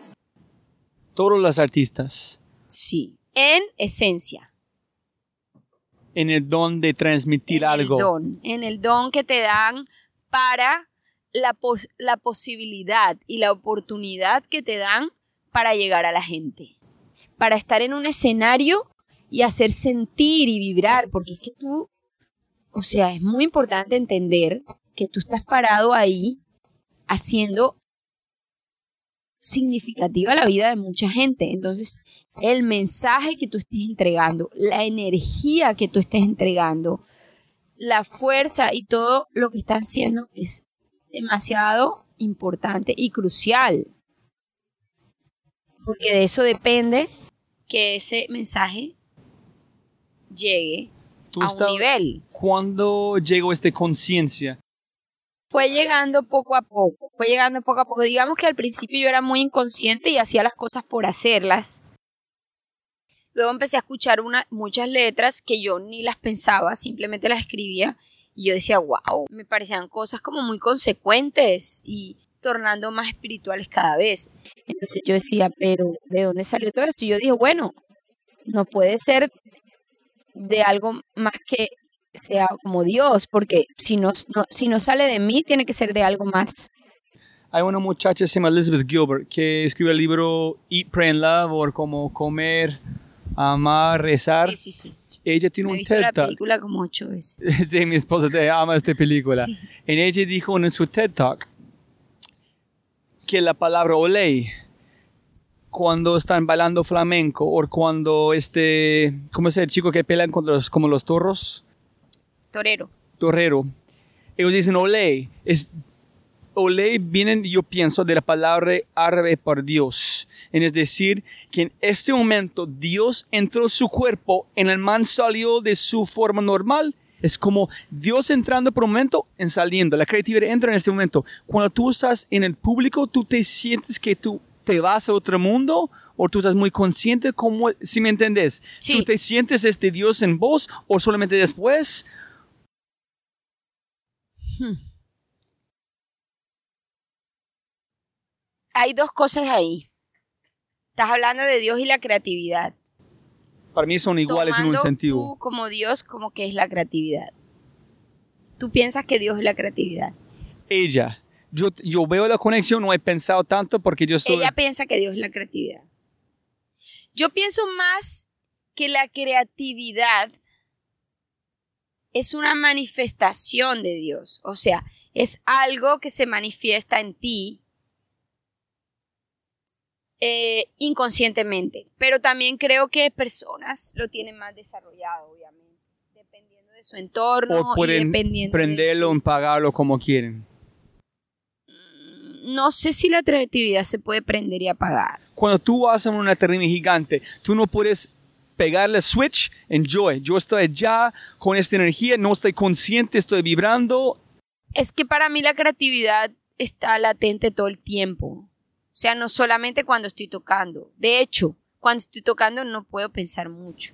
Quitar la creatividad. quito la creati- no, La- no pienso. Estoy un poco como sintiendo. O sea, soy, soy, soy parte de eso. yo soy, como el- soy, eh, soy, yo auténtico más soy, que tú puedes llegar. No yo, hay... yo ni pienso en realidad, yo siento. Yo cuando estoy en un show ahora, antes pensaba, ya no, ya yo simplemente existo. Ganaste existo para este, la gente. ganaste este poder de Sí, finalmente claro, claro. ser yo auténtico, no ser en su Claro, cabeza, pero Claro, claro, claro. Pues es un proceso, todavía falta, pero ahí vamos. O sea, falta mucho y va a faltar y una vida y otra y quién sabe cuántas más. O sea, somos seres humanos, pero sí he logrado entender que ese mensaje del que estamos hablando es realmente trascendental. Y que entre más limpio esté el canal, más fuerte llega el mensaje. Para que todos sepan, estamos construyendo una cabaña aquí, por eso suena eso. y acá el mar. Aquí los pájaros. En realidad, todo es muy bonito. Está el mar enfrente, están las olas cayendo, hay una arena, hay unas palmeras. Muy lindo. Sigamos. Entonces, Trascendental. Trascendental. Como la cosa todo limpio. Estábamos hablando de lo que para yo, la mayoría de mis amigos que los tomé por elección, decirlos de la universidad y toda esa época, son artistas. Unos son pintores, otros son fotógrafos, otros son escultores, otros son, pero todos son artistas. Y tenemos también como muchas charlas sobre el arte. Eh, la mayoría son más como underground, como más artistas, pintores y así. Y digamos que con mi amigo hablábamos de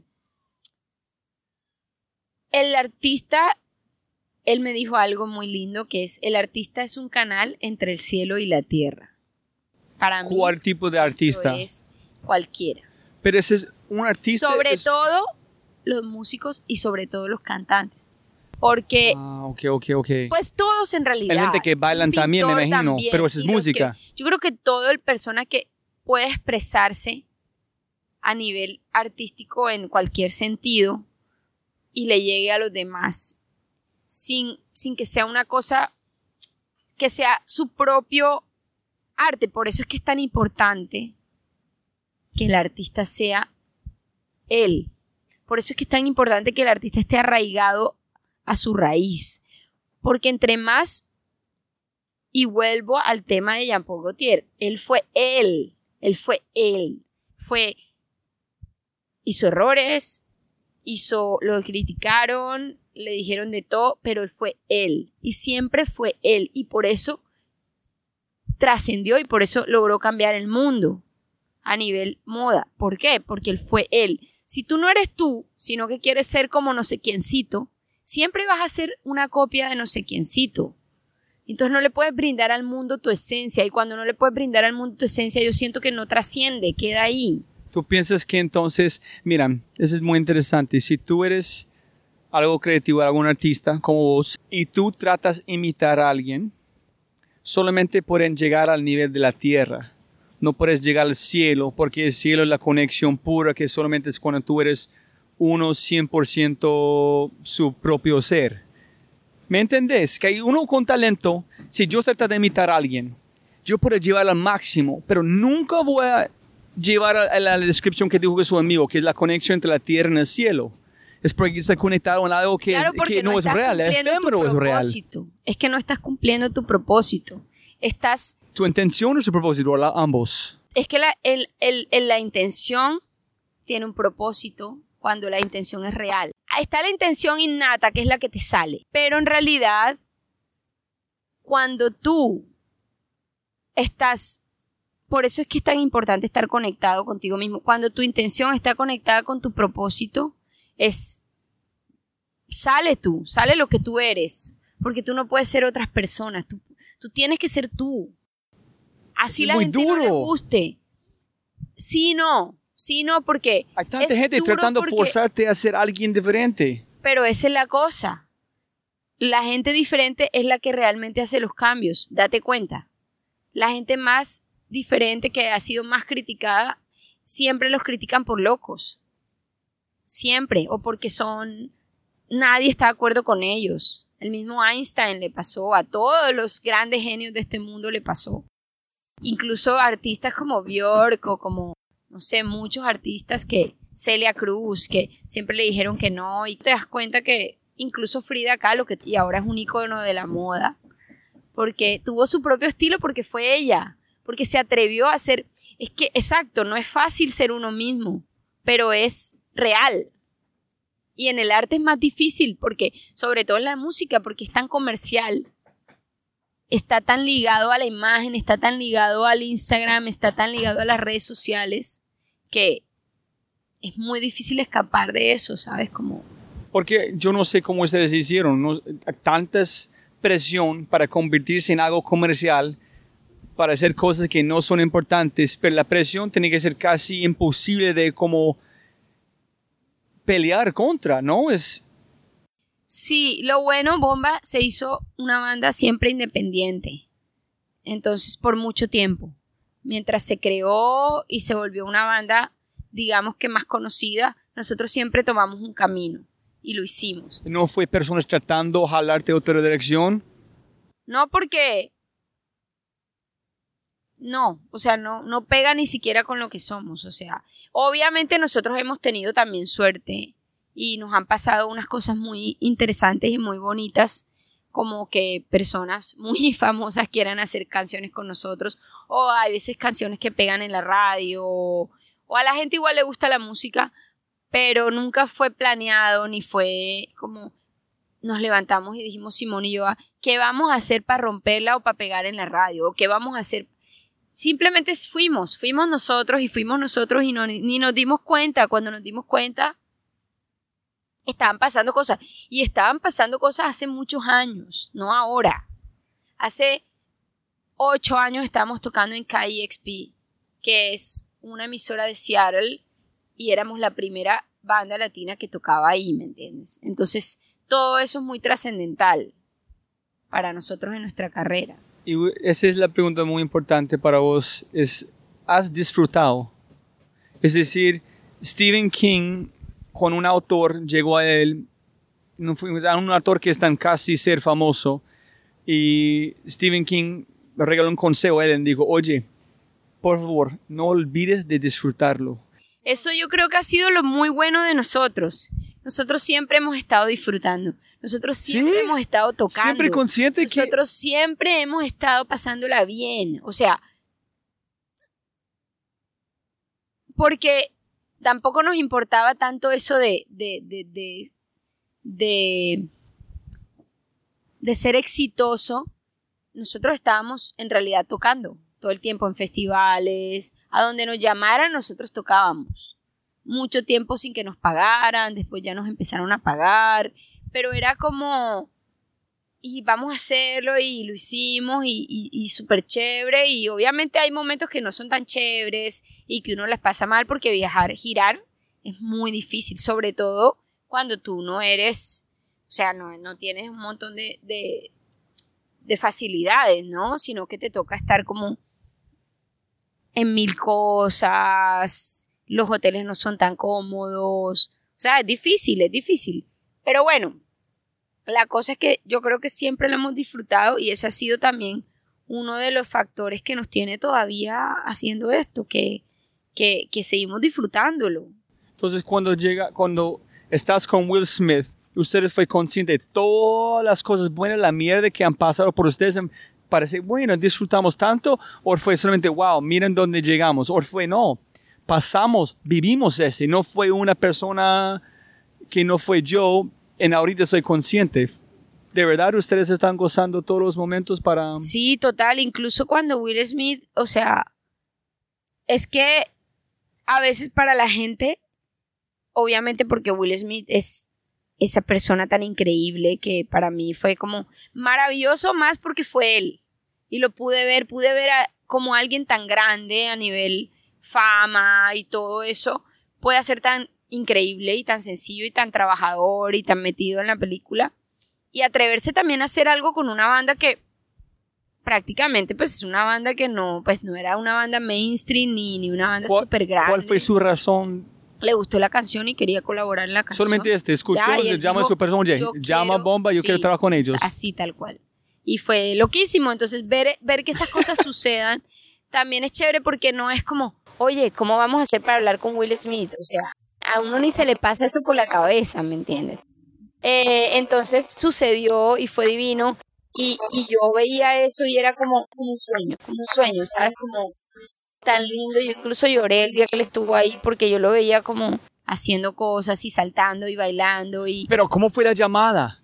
¿Cómo encontré? ¿Qué dijeron vos y Simón? El último chisme es que Will Smith quiere colaborar con Bomba. Y yo me reí, juá, juá, juá. Y él, no, en serio. Y yo, ay, sí. Y después como que me llamaron, era Silly, en serio, Will Smith. Y yo, what? ¿Quién te yo llamó? Estaba además embarazada, eh, me acababa de casar, me fui de luna, no, me fui de luna de miel. ¿Quién encontró primero, vos o Simón? Simón. En él te llamó, digo, oye Lee, no va a ser... No me acuerdo si me llamó él, no me acuerdo en realidad cómo fue, pero sí me acuerdo del correo y el chiste. Y yo, cuá, cuá, y él, no, sí, en serio. ¿En qué dijiste a Brian? Brian, no vas a creerlo. Es que así son todas nuestros, nuestras cosas. Como cuando dije, no, no puedo ir porque mi esposo lo atacó un cocodrilo. Es así, o sea, son ese tipo de cosas que todo el mundo cree que es un chiste, pero son reales. Entonces, no, y él fue divino, él fue divino. Vino, parchó con nosotros. De todas las personas del mundo con que me hubiera gustado colaborar definitivamente con Will Smith. Y no pediste, no preguntaste nada, solamente de al, al azar de universo, Will Smith. Exactamente. Es, es, hay una expresión de un hombre que se llama Casey este que se haz lo que no puedas. Es, es como alguien dijo a vos, vas a hacer un video como Will Smith. Yo no puedo, exactamente porque tiene que hacerlo. Pero ahí va, una vez más, lo que yo digo, la mano divina. Porque el problema, y no quiero sonar como una fanática religiosa. No, no, no, no, no. Ni siquiera religión, es, es espiritualidad. Es cuando los artistas creen, creen que ellos pueden manipular ese tipo de cosas que son mágicas están un poco equivocados. O sea, cuando tú crees que tú puedes simplemente coger a alguien, traerlo y hacer algo para que sea bien y tú crezcas o él crezca, sí, bueno, puede quedar chévere y seguro puede tener éxito, pero es más allá, es también la intención y va más allá. Entonces, como aquí no había esa intención de nada, sino de una real colaboración de corazón. Incluso que la canción ni siquiera tuvo el éxito que seguro la disquera esperaba. No importa, porque lo que yo aprendí de ese ser, ese día que estuve con él y de ese acto divino que sucedió, no tiene, no tiene nada que ver con que la canción sea exitosa ni suene en la radio. Es una cosa tan personal y tan trascendental para nosotros como muchas otras cosas más que nos han pasado, que, que nadie lo va a entender. No, es chévere para la gente escuchando. Ella está vibrando en ese momento. No, es, es porque yo voy a decir, ay, ellos son grandes, ya Will Smith es otra persona. Pero para verte que fue muy especial, es chévere para la gente, como ustedes, ya tienen cosas especiales de este nivel también. Sí, porque ver a alguien, o sea, de verdad, Will Smith es un man famoso. O sea, de verdad. O sea, lo conocí hasta mi papá. Eso es bastante. O sea, él sí es un man famoso. ¿Sabes? Él es famoso real de Hollywood, de películas, todo, pero que a la vez sea alguien tan tan increíble que pueda eh, atreverse a hacer las cosas que hace o tener esa, esa humildad y ser ese ser humano y poder haber visto eso para un artista es muy, muy importante, ¿sabes? Porque, porque te, te muestra que se, que, que se puede llegar a esos niveles y seguir siendo un canal poderoso de comunicación. Llamaron a Bomba, oye, hacemos un video. Bueno, ¿Listo?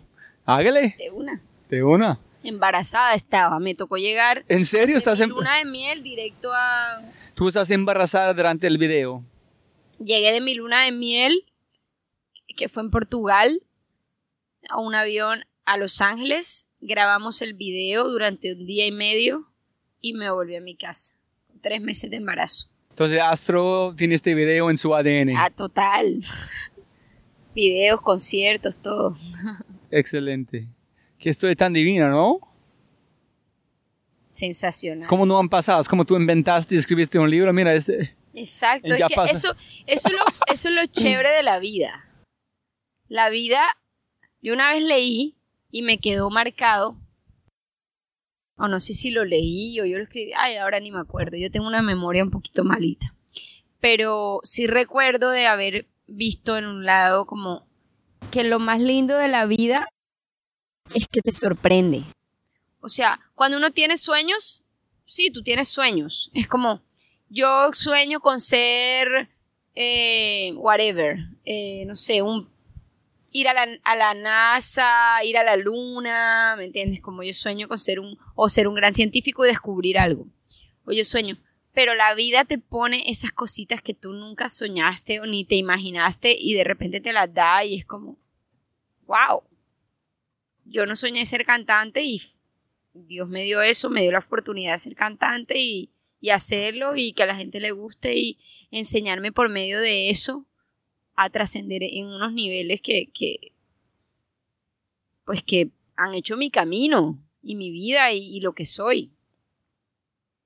Antes, y lo pude ver en el proceso, antes viéndolo desde un- otra perspectiva, que es muy loco porque siempre estuvo ahí mi raíz y yo veo las fotos de mías desde que comencé y los colores, la ropa, todo, o sea, muy, muy yo, muy manteniéndome en eso. Entonces, es interesante, es interesante como poder verse uno a sí mismo en un proceso. Ay, sí. Sí, total.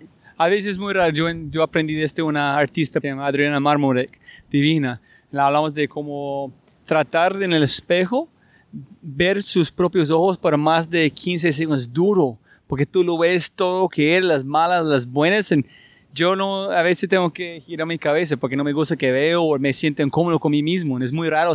¿Cómo puedes sentir raro con mí mismo? Sí, ese es el gran problema del ser humano.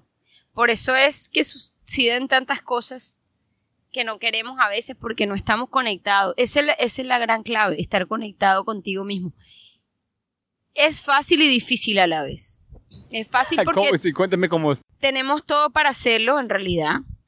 Con un poco de meditación, buena Ah, alimentación, ok, ok, ok. eh, buena, ciertas como pros- em, prácticas, uno puede conectarse con uno mismo, pero también tiene mucho que ver con la sociedad y con quién eres, con qué te han dicho, con inseguridades.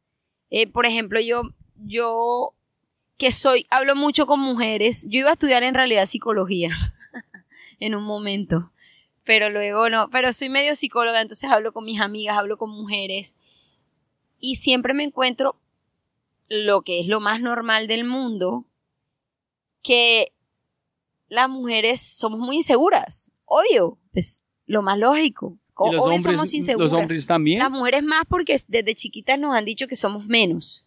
Entonces, es creces con ¿En más inseguridad. Sí, claro, desde chiquita nos dicen que eres más débil, que no llores como una niña, a los niños le dicen no llores como una, o sea, como si ser niña fuera Algo mal. algo malo de alguna manera. Y es como, claro, las más divinas por ser divinas. O sea, no es una cosa de belleza, porque he visto mujeres divinas entre más divinas, más inseguras. Y otras, no tanto, pero también inseguras. Entonces es como... ¿Este fue un proceso para vos para sentirte bien en el poder de una mujer o fue de una de este... Yo siempre he sido muy yo, muy empoderada, pero también muy insegura como todas las mujeres, yo creo. O sea, y como el ser humano, como tú dices, hombres también, pero cierto que, siento que la mujer tiene ese peso de la sociedad machista que te hace, es decir, el otro día lo estábamos hablando aquí con los chicos del hotel. Aquí en este hotel, el ejemplo es sencillo. Si una chica se tiene sexo con 10 chicos, o sea, si un chico tiene, porque ha habido, ha habido chicos que vienen acá y tienen sexo con más de 10 chicas, y él es, sabes, él súper conquistador, se las levanta todas, pero si es una chica es una puta. O sea, solamente que sea hombre te da val para hacer cosas, por ejemplo, a nivel sexual. Si tú tienes sexo con 20 chicas, wow, eres más hombre. Si la chica tiene sexo con 20 chicos, es más puta. Solamente ese punto de vista es... Pero dónde... No sé si en California, pero acá en Santa Marta sí. Pero miren dónde voy con este. Cuando hablan de este sexo, no hay nada hablando de la experiencia, la conexión emocional. ¿Cómo puede, como un padre o madre, enseñar este, un hijo o una hija, de valorar esta conexión emocional, esta conexión sexual con otro ser humano, que no es, es, algo mágico, que no es algo solamente de cómo convertirse en un animal. Sí, hay mucho de este en su ADN que no puedes pelear, sí, sí, sí. pero otra forma de entender la parte espiritual en cómo entender cómo, dónde arrancamos, qué tiene que aprender como una mujer prácticas, para... Prácticas, meditación, yoga, eh, respetar, aceptarse, eh, no enseñarle tantos prejuicios. La espiritualidad es un camino muy bonito porque, por eso más allá de la religión, de que te enseñen esto, lo otro, ahora, la religión es simplemente un idioma. Me dijo esto un, un doctor muy increíble que me enseñó, la religión es simplemente un idioma. Si tú eres católico es como si hablaras inglés, si eres budista es como si hablaras francés, pero es lo mismo. O sea, es cambia en ciertas maneras, pero me lo describió de una manera muy buena que yo lo pude entender. Entonces yo le dije, no, es que yo ya no voy a la iglesia porque tengo muchas contradicciones con la iglesia. Y él me dice, pero es que eso es como, como ir a la universidad y que no te guste una materia. Entonces te sales de la carrera porque no te gusta la materia. Y yo, mmm, tienes razón. Entonces es como que a veces muchos rechazamos la religión porque, claro, la religión que hemos visto no es nada justa ni nada chévere. Es como más obligaciones y culpas y cosas negativas. Pero en la realidad la espiritual es divina, la espiritualidad. Entonces cuando tú creas un ser espiritual desde el principio, que creo que es el, ese error, porque lo que te decía que lo más importante es la conexión. Cuando eres un ser espiritual, tú te conectas. ¿Por qué? Porque crees en algo superior a ti y es lo que vengo hablando todo este tiempo, no es tú, no es por ti, no pasa porque tú seas Lisa Humed y escribiste la canción, entonces Lisa Humed es lo máximo y me lleno de ego y entonces yo soy, no, es porque alguien que es superior a mí me puso eso adentro y yo soy un simplemente un canal. No significa que yo soy una persona independiente de un, o sea, un ego y ya. Entonces, cuando tú creas esa conexión espiritual desde muy chiquito. Por ejemplo, yo, a mí mi mamá me enseñó a rezar y, rezar son como mantras en realidad, es como una meditación. Entonces, cuando tú ya tienes ese lenguaje, úsalo. O sea, eh, para enseñar a los niños, yo Astro le estoy enseñando yoga, le estoy enseñando también cuando ellos meditan, se relajan, también cuando tú, tú creces espiritual, que creo que no los perdimos porque no somos una generación muy espiritual, somos más una generación religiosa, que es diferente. Entonces, cuando tú induces a tu, a tu familia, a, tus hijos, a toda a una cosa espiritual, lo que pasa es que ellos naturalmente se van conectando con ellos mismos y naturalmente van rechazando todo lo animal para ser seres más trascendentales y tener relaciones mucho más trascendentales como las sexuales, que no son solamente tener sexo por tener sexo, es, o sea, lo que yo veo muchos hombres y mucho, mucha gente a veces es que ah, necesito tener una chica, quiero tener sexo, ah, es una cosa animal, ¿me entiendes? Y veo que cuando muchos, por lo menos, eh, practican yoga, calman, porque tiene que ver mucho con la carne, con el deseo, con el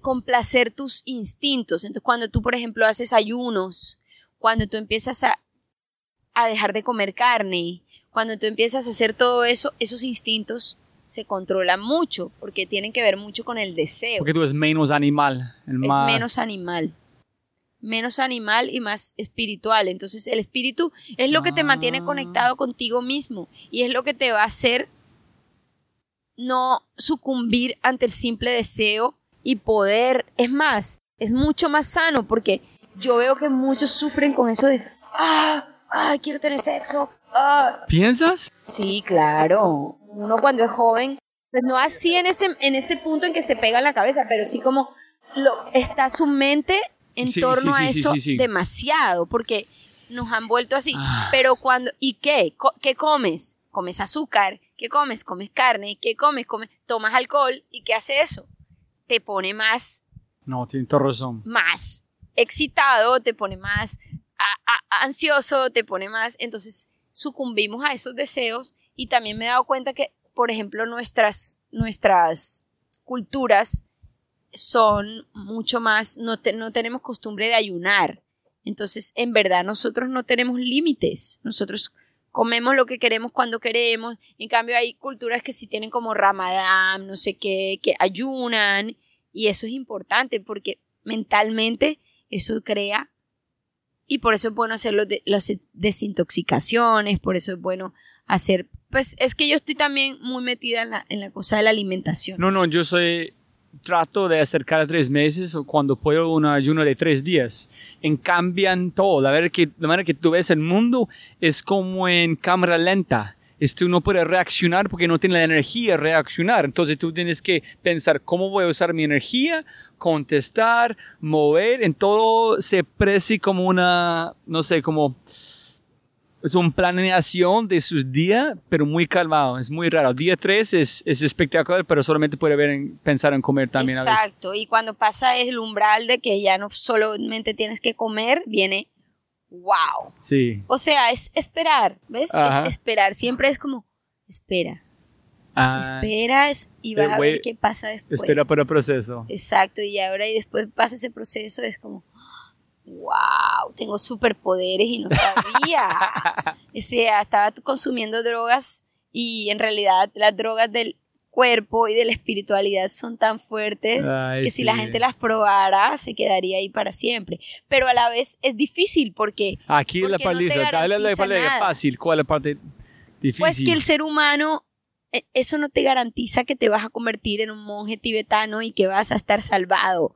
Siempre va a haber tentaciones, siempre va a haber ganas de comer cosas, siempre va a haber eh, cosas por ahí que quieres hacer. siempre, yo tengo una, una, una, una, amiga terapeuta que es, ella es mágica, increíble, y ella me dice, yo hablo con mucha gente que también que me gusta que me, que me cuenten cosas y ella me dice, en cualquier momento todo cambia. No hay certeza de que está bien. Puedes estar súper bien y de repente... Ah. Entonces, por eso es que uno tiene que estar conectado siempre. Porque si no, es, e, e, es, Entonces no hay certeza, no hay seguridad, pero... Pero por lo menos, si estás ahí y lo estás haciendo, lo estás sintiendo, mi lema ahora, ¿cuál es? Después de que he aprendido tantas cosas. Castígame. De esto. Lo leí en una Instagram. o sea, es, es, es la profundidad de las redes ahora. Entonces, es como una chica que sigo que ella es vegana y hace tiene un a mí me gusta también poner muchas recetas de, de, comida saludable digamos entonces yo estuve como una época vegana totalmente, otra vez vegetariana. Antes, pues normal, comí de todo. Dije normal, como si fuera normal. Siempre me quejo de cuando la gente que no es vegetariana le dice normal. Entonces, eh, y ahora le- escuché- leí eso que ella decía como, lo mejor es ser 80% saludable y 20% no saludable. Y para mí, eso fue suficiente. Es como que cuando tú intentas, lo que te vuelve, lo que te decía anteriormente de la balanza, cuando intentas ser algo totalmente radical, la balanza también se, se voltea. Entonces, ¿qué pasa? No, no vas a comer nunca más harinas, no vas a comer nunca más azúcar, no vas a comer nunca más carne, pero toda la vida comiste, entonces tu mente está todo el tiempo adentro, como diciéndote, "Ah", y un día te vuelves loco y te quieres comer todo. Entonces, creo que lo mejor de lo en mi en mi en mi concepto personal y opinión personal es como dice ella, 80% saludable y 20% no saludable, es decir, come lo que más puedas bien. Obviamente hay cosas que van más allá de la comida que son como espirituales, como comer carne. O sea, obviamente comer carne tiene un trasfondo mucho más ecológico, espiritual, salud, todo. O sea, entonces yo, por ejemplo, definitivamente no como carne. Ahora, tampoco voy a decir que nunca en mi vida me voy a comer una hamburguesa. O como esa chica que es blogger vegana y un día se comió un pescado y todo y se acabó. O sea, todo el mundo la criticó.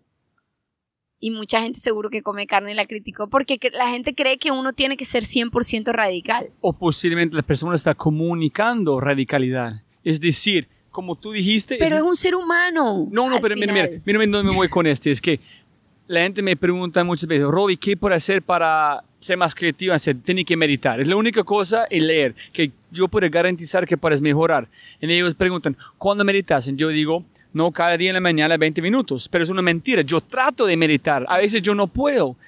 Yo sí le puedo decir qué pueden hacer para que sean más creativos. Cuéntame. Hagan enemas de café. Ay, no joda. Sí, es lo mejor. Van a ser las personas más creativas del mundo.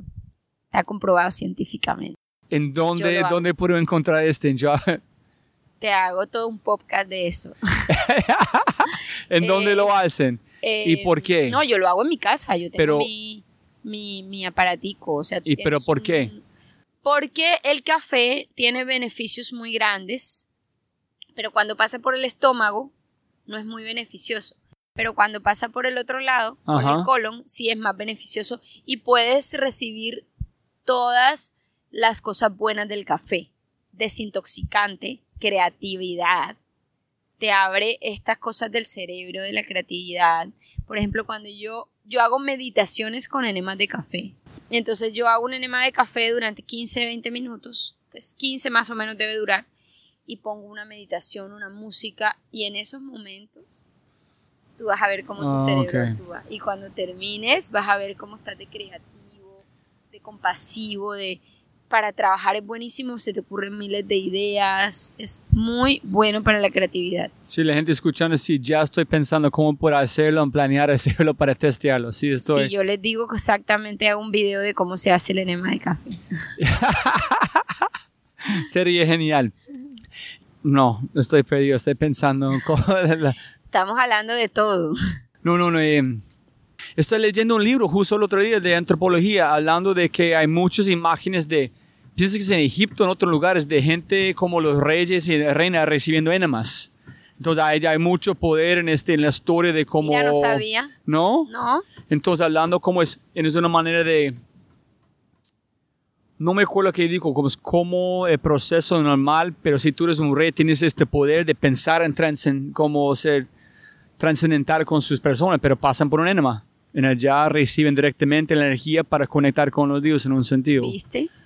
Entonces, allá es un punto. Listo. Claro, porque, porque tenemos varios cerebros.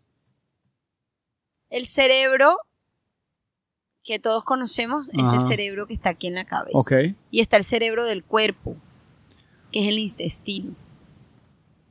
Sus bacterias El también, ¿no? intestino es el cerebro del cuerpo. Es el que sabe todo del cuerpo. Y qué pasa por aquí, qué pasa por allá, y qué esto, y cómo reacciona esto, esto. Entonces, todo va conectado con el intestino. Por eso es que todas nuestras enfermedades y todas nuestras, incluso reacciones, tienen que ver con, con lo que comemos. Hay un, libro que se llama Soy Multitudes, en la- hablando de somos de verdad una reproducción del- de la bacteria, que el control de, de nuestro cerebro es de toda la bacteria que tenemos, en cómo Claro. que comemos, cómo está multiplicando. Tal cual. Y es, es tan obvio que me impresiona que la gente no, como no lo vea y sigan comiendo tanta basura y metiéndole tanta basura a su cuerpo. Al final, yo me. Hay, es que hay cosas muy impresionantes. Hay una película que se llama Nuestro Hogar, es una película brasilera y habla de, de, de, de un hombre que se murió y no entiende dónde está y de repente esa- aparece en un valle, el valle de los suicidas y él no entiende nada porque era un doctor y era un doctor que él ayudaba a sus pacientes y, y era bueno con sus pacientes, entonces no entendía por qué él estaba ahí, ¿sabes? Como que medio recordaba que se murió, pero cuando, cu- cuando se vivió, decía, pero ¿por qué yo estoy aquí en, en esta cosa? Entonces, luego cuando pasa un proceso, el chico le dice, lo que pasa es que tú estás muerto por una de las mayores razones de muerte del ser humano, que es suicidio inconsciente. Entonces, como que, ¿qué era eso? Pues, suicidio inconsciente es que tú sabes que las cosas te están haciendo daño, pero las sigues haciendo. Y en un punto, eso te afecta tanto que te mueres. Entonces, eso es muy fuerte porque el ser humano se hace el que no ve, pero en realidad sabe, alguien sabe cuando no le cae bien algo y o cuando toma mucho y no debe tomar, y cuando toma droga sabe que en algún momento va a morir de o sobredosis o de algo, ¿entiendes? Es prácticamente una muerte segura, pero lo siguen haciendo hasta que No, sabes, hay alguien, pienso que Tony Robbins, alguien dijo que cualquier acción que tú haces, estás mejorando su vida o o empeora. contra. No hay una cosa miti miti. Cu- cualquier acción que tú tomas es en favor de su vida o contra favor de su Claro, porque es que en realidad al final de cuentas tú eres el director de tu propia historia. O sea, tú tienes cosas que la vida te da, pero también de ti depende cómo construir esa historia. Entonces puede ser más fácil, ¿sabes? Como yo me iba de gira y yo pude decidir entre tomar alcohol, trasnochar, Bueno, volverme mierda. eh, se puede decir mierda. puede ser cualquier cosa. De como Volverme en más de café, puedes decir Eh. cualquier cosa. Es diferente. Eh, no, fue un, no fue un chiste allá. Cuéntame, ¿cómo encontrarse con Simón? Ese es donde, cómo arrancó toda esta historia. Me encontramos en una fiesta. y ahí lo conocí.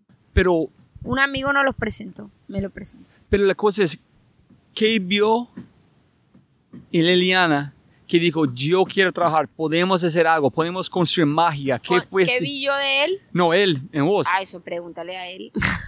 No ¿Nunca ha preguntado? Pues Es porque la, res- la relación que ustedes tienen es tan especial. sí, Necesito saber cómo fue. est- yo creo, yo en realidad no sé, porque mira, él era un cachaco súper,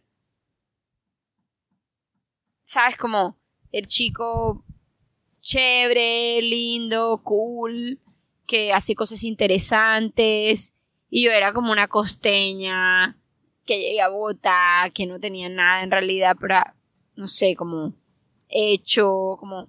Creo que lo que él hizo fue creer en mí. ¿Pero por qué?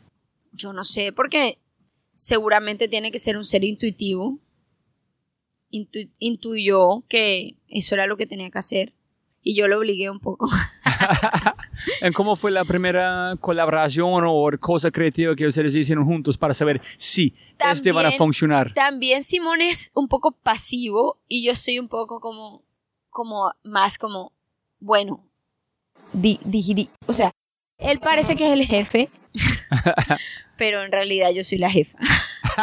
pero no a un nivel mal, o sea, Simón, todo si bien. escuchas, ya escuchaste. Sí, no, él sabe. Porque él es como relajado. Entonces él es como, bueno, se deja llevar un poco, digamos. ok. En cambio, yo soy más como, bueno, vamos a hacer esto, vamos a hacer esto, aunque a veces sea súper desordenada. En cambio, él es organizado. Es raro porque nos complementamos. Somos súper diferentes, pero somos muy parecidos en unas cosas y nos complementamos. Entonces, Simón y yo somos, para mí, somos hermanos. ¿Y cómo, pero cómo fue la primera experiencia juntos haciendo la algo primera creativo? experiencia fue, estuvimos en un cuarto haciendo una canción que se llama Huepaje.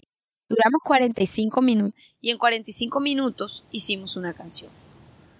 Pero Eso es ustedes dos llegaron con ideas o es, cómo? Él trajo un track y yo escuché la canción, la escribí y la canté. Y la grabó. Ya. Ya. Fue con ese mismo canción a New York y la metieron en un compilado de una sello que en ese momento era un sello como estaba Manuchado, Fabulosos Cadillacs, todo, toda esa gente en ese sello en, en Nueva York. Y ya nos pusieron ahí. Lleg- llegando al- a este espacio, antes de como hacer esto en 45 minutos, ¿qué estaba pensando? Eh, voy a hacer algo con Simón, no sé qué van a pasar, vamos a ver. ¿Tú sinceramente crees que yo me acuerdo? No sé, no sé, a veces la gente no me piensa, acuerdo, yo recuerdo me a acordar, exactamente. Yo fumaba marihuana en esa época. A ver, yo fumaba marihuana. Sí, yo fumaba, creo que fumaba marihuana. Ya no fumaba, no me acuerdo. Entonces, Seguramente no me acuerdo de entonces nada. llegaste y Simón escuche este. Sí, yo era como alguien que buscaba hacer cosas y de repente un amigo me dijo, mira, hay un chico que quiere grabar contigo. Es que fue muy raro porque yo llegué a Bogotá y yo estaba en la casa de una amiga. Ah, que para contarte la historia bien, Ajá. si es que quieres saber la historia. No, no, necesito detalles. Entonces, estábamos en la casa de una amiga que es actualmente mi socia. En esa época era mi amiga y estábamos en su ¿Cómo se casa. llama? Cristina Medina. Ella es una directora de arte. Bueno, ella, estábamos en, en la casa y yo había conocido un chico de Bogotá, conocí- todos los había conocido como por acá en Tairona. Muy chistoso. Y de hecho, él tiene un proyecto ahora que se llama Cerrero, que es muy bueno. Y, y vino a tocar al festival que nosotros tenemos, aquí tenemos un festival.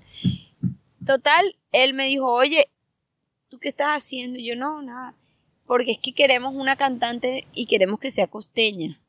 Lo cual me llamó la atención porque pues, porque quieren que sea costeña además. Entonces, bueno, listo. Eh, vamos a hacer, ¿qué quieres? Eh, ¿Quieres ser la cantante? Y yo, bueno, yo puedo cantar. O sea, ¿Tú estás cantando en ese momento o no? no, no, yo no, o sea, yo, yo simplemente dije, yo puedo cantar, yo canto, o sea, no ¿Qué era fue como la que yo sabía referencia? cantar, pues que uno como, uno en la costa siempre canta, uno sabe que Ah, puede ok, ok, cantar. ok, ok. O sea, entonces yo dije, bueno, yo canto, y canté una canción que creo que se llamaba La Piragua, La Piragua de Guillermo Cuy, de eso sí me acuerdo, por ejemplo. Mira, De mira, sí mira, acuerdo, mira. mira. Entonces me canté esa canción, la canté y listo. Me fui con ellos a ensayar. Y resulta que el grupo tocamos y teníamos un montón de gente en la fila. Empezó ahí, se llamaba Mr. Gómez en Bombay. Y era como dub electrónico, pues dub eh, eh, tropical. Ajá. Entonces, eh, nada, como empecé a rapear y a cantar. Pero yo, como que lo que me salía, o sea, como lo bueno era como no tenía una referencia musical, como no era cantante, ni quería ser cantante, ni... ¿Sabes qué? Lo, lo que te contó Luciano ahorita, que él cantaba con Cerati porque él quería ser cantante y su referente era Gustavo Cerati, entonces su voz es igual porque él tomó la voz de Cerati y la, la adaptó. Entonces, a mí, como eso no me había pasado, yo simplemente dije, bueno, que voy a cantar? Cumbia, que es lo que yo escuché toda mi vida, cumbia. Empecé a cantar cumbia y a rapear, que eran las dos cosas como que me gustaban, el rap y la cumbia. Entonces empezamos a mezclar y no me decía, tú tienes que cantar como la mala Rodríguez, me acuerdo, me decía, rapear y cantar, rapear y cantar. Y yo, bueno, es lo que me sale y empecé como a rapear, a cantar. Luego, a la gente, la gente no sé por qué, yo te estoy diciendo que esto muy wild, o sea, muy random. De repente me llama un chico, oye, que estás cantando cumbia, entonces queremos que cantes.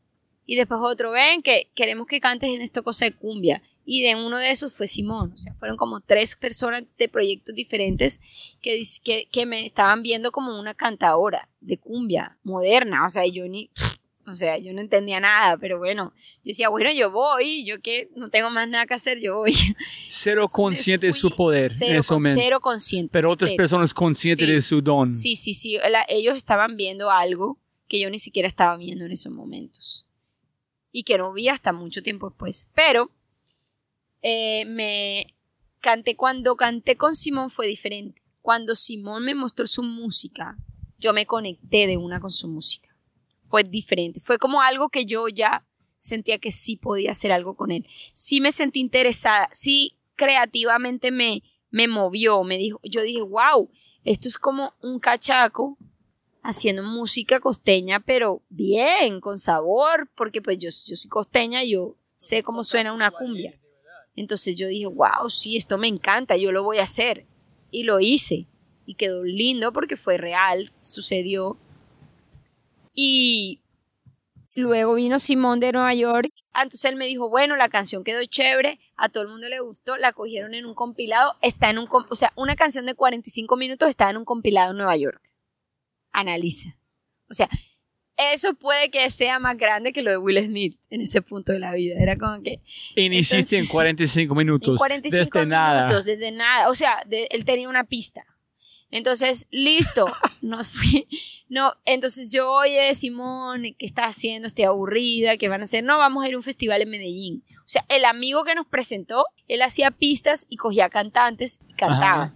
Entonces yo dije, no, pero, y él, no, pero nos fue bien con la canción, deberíamos hacer más cosas. Y yo, bueno, entonces que hagamos más cosas porque yo no estoy haciendo nada. Y él, bueno, pues vamos a ir a Medellín. Y yo, pero llévame, llévame. Hay un festival que se llama Medellín, que era un festival de música electrónica, como de los primeros festivales de música electrónica, así como para el público y todo eso, así, en el Jardín Botánico de Medellín, me acuerdo.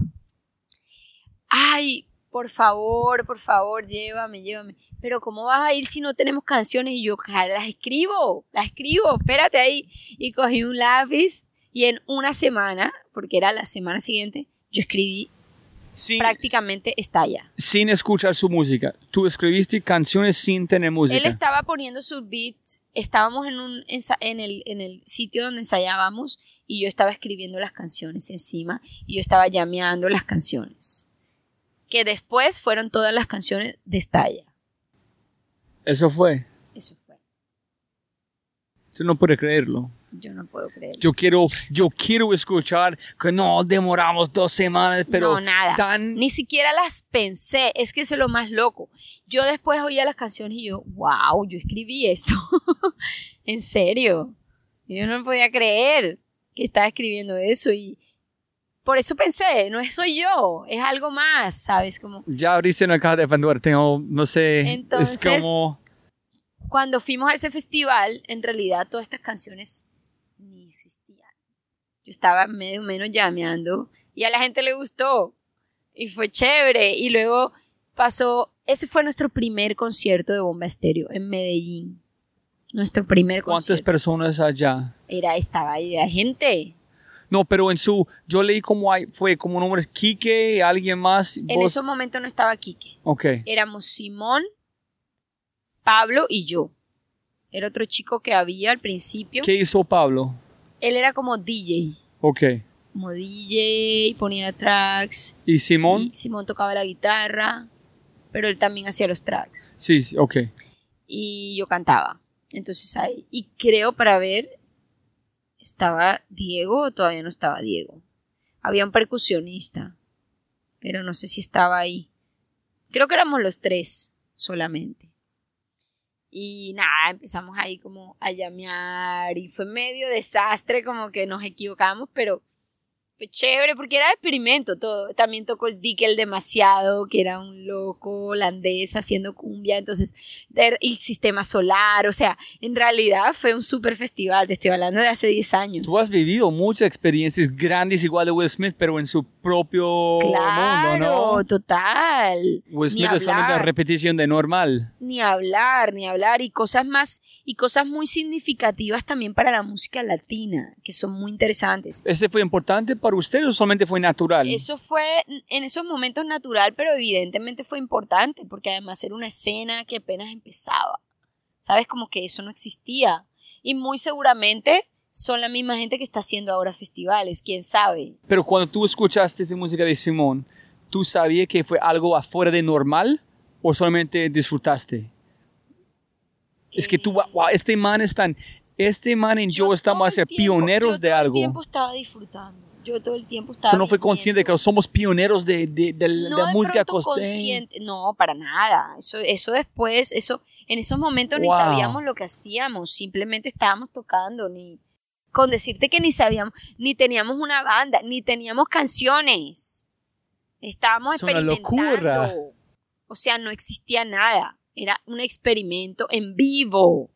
Eso fue Bomba Estéreo, un experimento en vivo. Luego yo me vine, fue como nuestro primer concierto. Luego tocamos en Bogotá y se llenó. Luego vinimos a, a Santa Marta y yo estaba muerta de susto porque yo dije, Su propia tierra. claro, yo dije, mierda, aquí hay amigos, aquí hay gente que me conoce. Y era Cabas, eh, que para esa época era muy famoso, pues era gran, pues, grande. eh, Pernet, que también era grande, pues estaba buenísimo. Y yo amo Pernet, me fascina su música. Y Bomba Estéreo, como invitado así nuevo. Y nos fue súper bien porque, bueno, al principio yo tenía mucho miedo, mucho miedo, como, pero creo que era porque era Santa Marta. Entonces yo, fue la primera vez que tuve miedo en realidad, o sea, fue llegar a Santa Marta y encontrarme como conmigo misma en mi tierra después de tantos años, porque yo no iba mucho a Santa Marta, y llegar a cantando.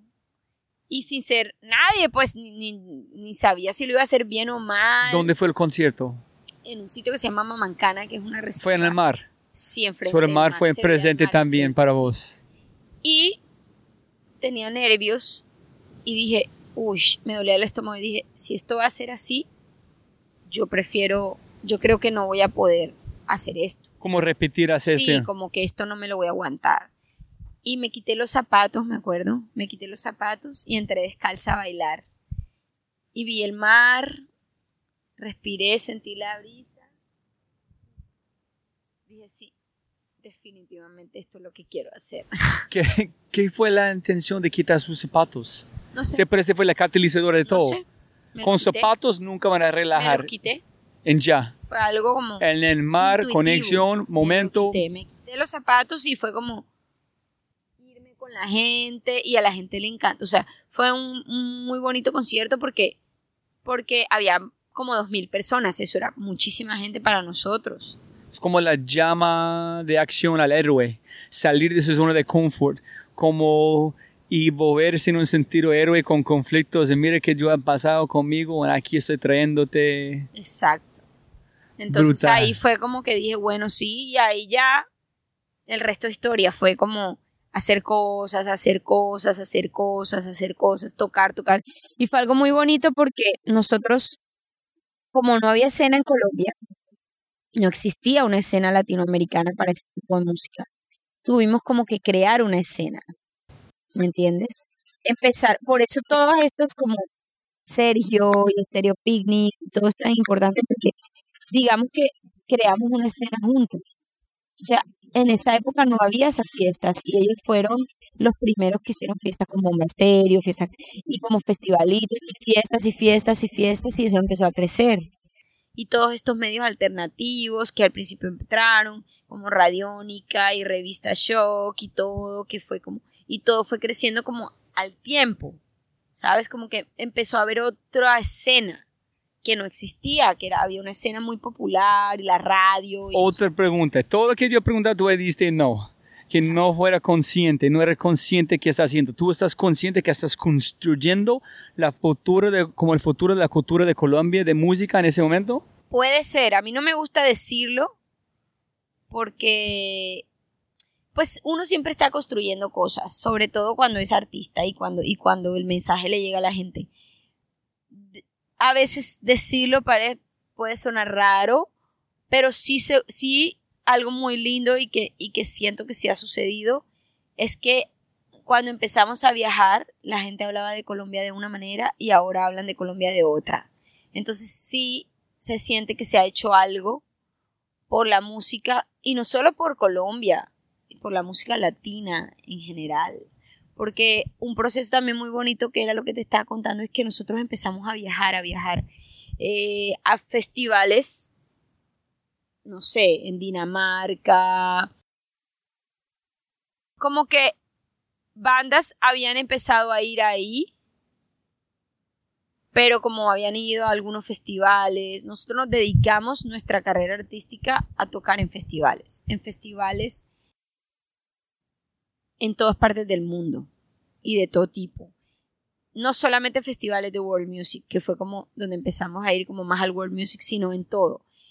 South by Southwest, Roskilde, ¿no? Coachella, o sea, ahora no te puedo decir, son millones de festivales, Glastonbury, o sea, miles de festivales, muchos. Yo ahora no tengo la, la, cuenta, pero muchos. Entonces es muy bonito porque, porque de esas cosas salieron cosas muy interesantes como una escena latina alternativa en una época donde no había una escena latina alternativa de ese tipo. O sea, había visto, había habido una escena alternativa rockera, ¿cierto? que era Soda Stereo, Café Tacuba, Fabulosos Cadillac, y con, más como con MTV, la televisión. Pero ya llegaba más la época de seguían haciendo radio y hay emisoras alternativas de música, en, por ejemplo, en Estados Unidos, como esa que te digo, que es KXP, que es súper importante, por ejemplo, en Seattle. Nosotros tenemos, creo que dos shows de esa radio y son para de nosotros las cosas más grandes que tenemos y más vistas, porque esta es una radio muy especial, muy alternativa de Estados Unidos. Y haber tocado ahí sin conciencia, como te digo, tocamos ahí y de repente resulta que todo el mundo veía esta radio y creció y creció. Ahí han tocado, tú no te imaginas, las bandas más increíbles, más grandes del mundo en ese programa de radio. Y es súper lindo. Bomba ha estado dos veces y estará más veces, pero ese tipo de cosas a veces la gente no se da cuenta, pero son unas escenas que se están creando y que están abriendo las puertas también para la música latina, ¿me entienden? No es que la música latina explotó ayer y antes de ayer, es que viene explotando hace 10 años y se ha estado preparando el oído del gringo, ah, del europeo, de todo, para que la gente en estos momentos también entonces es todo un camino, ¿me entiendes? Todo un camino. No, hay cosas muy lindas de este podcast que son muy colombianos o muy latinos que yo nunca voy a entender. Es sí, tú puedes decir este, pero yo nunca voy a entender cómo fue Colombia antes y después de ustedes. Puedo imaginar, pero la gente escuchando van a entender el impacto. Y mira, yo estaba en San Francisco escuchando música cuando conocí a mi esposa allá en San Francisco, dije, oye, tengo que aprender sobre música latino, entonces encontré ustedes. En vez de escuchar bomba estéreo, sin idea de, ah, amor, escuchen esta canción. Ni idea que fue colombiano, nada, solamente la canción pega. Y ah, sí, es bomba estéreo, de como donde vivo, de conocer. No joda, entonces no puedo creer. Entonces, es, es muy especial que escuchar a ustedes, que fue una conexión con mi esposa, que fue hace como 10 años. Y ahorita aquí estamos hablando. Ah, mira, porque también tenía ese elemento bomba que era más allá del lenguaje, más allá de la cultura, era una banda, pues es una banda electrónica que también tiene folclore, pero que en realidad no era algo tan, tan colombiano, es decir, es una banda colombiana y que es muy colombiana, pero del mundo también. O sea, Bomba es una banda que puede sonar en la India, que puede sonar en, en Alaska, que puede sonar en muchas partes del mundo, porque es como es muy de todos lados.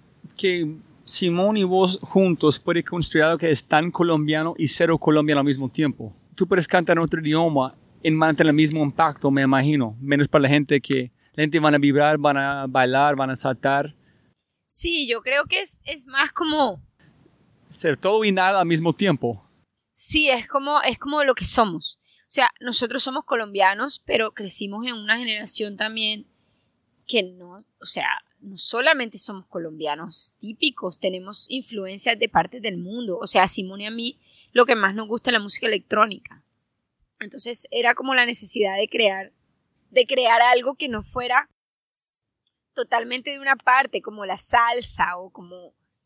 O sea, para un europeo, para un gringo bailar salsa es difícil. ¿Sabes? sí. Como No, te yo sé. salsa y te asustas. Pero bailar algo como bomba estéreo, sistema solar es más fácil porque es más como un beat. Sí, es como permisión ser uno mismo. Entonces, en, en un festival, para un gringo o un europeo que le gusta la música latina, va a ser más fácil bailar un- una canción de una banda que mezcla a una cosa autóctona, porque lo autóctono puede llevarte más a un trance espiritual loquísimo. Tú dices, has visto gente como cosas pasar, pasaron en su gente, ¿no? Que han pasaban, como la transformación de energía de las personas, no sé, convirtiéndose en algo más, como un grupo, ¿no?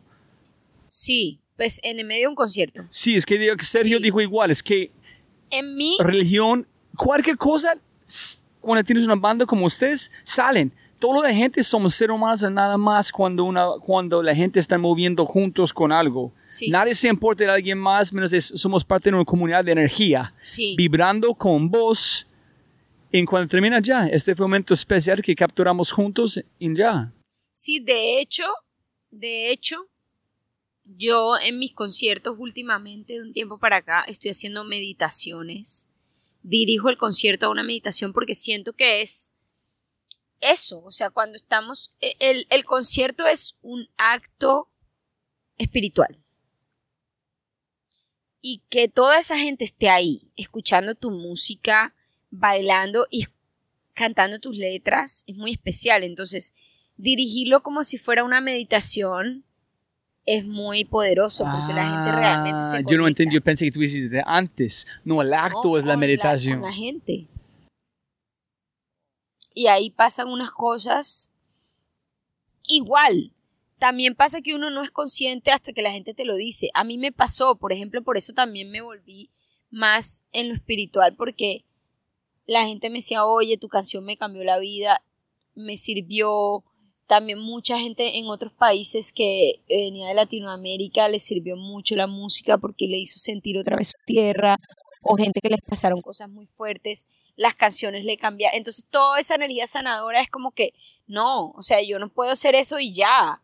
Yo tengo que tener una responsabilidad acerca de eso y por lo menos encaminar mi vida a que eso sea más poderoso y tenga un fin más poderoso, espiritual y, y, y artístico, porque esa es la cosa. Yo creo que la música en, en su esencia es sanadora, pero se ha vuelto entretenimiento. Entonces, eso es lo difícil. Con entretenimiento puedes distraer y puedes vender y puedes ganar plata. Porque la gente busca Pero no sé distraerse, no sanar. buscan sanarse. No sé hasta qué punto sane. Seguramente sí alegra gente, sí, y la pasan bien y todo. Pero también te- puede tener un trasfondo de, de cosas que también suceden que no son tan positivas para la sociedad, como letras que inducen a, a ciertos comportamientos o cosas que... Es fuerte, fuerte, es muy fuerte, pero pues Es mucho poder, ¿no? es mucho poder O que en responsabilidad. realidad no es poder sino responsabilidad, que la gente cree que es poder. Entonces, en verdad es una responsabilidad muy bonita que si uno la toma de manera como debería ser, pues es muy positiva. Pero si no, puede ser muy negativa. tanto para las personas como para la persona que lo hace, o sea, tanto como el artista como para sus... su público. Es que, eh, de- o sea, yo no tengo nada contra, contra lo comercial en cuanto a, o sea, eh, decir, hay muchos artistas que se volvieron comerciales y mantenían, o sea, una, una, una coherencia también y eran muy artísticos y muy creativos. Y pues también cometieron muchos errores y también, o sea, son procesos, o sea, que hubiera sido el mundo sin, sin Queen, ¿me entiendes? Con todas sus, sus cosas buenas y todas sus cosas malas. Yo lo veo más, por ejemplo, o sea, si uno se vuelve famoso porque ya el mundo el, te lo dio así, ya trascendiste y eso es, se te fue de las manos, pues tampoco lo vas a frenear, ¿sabes? Como que, no, me voy a esconder.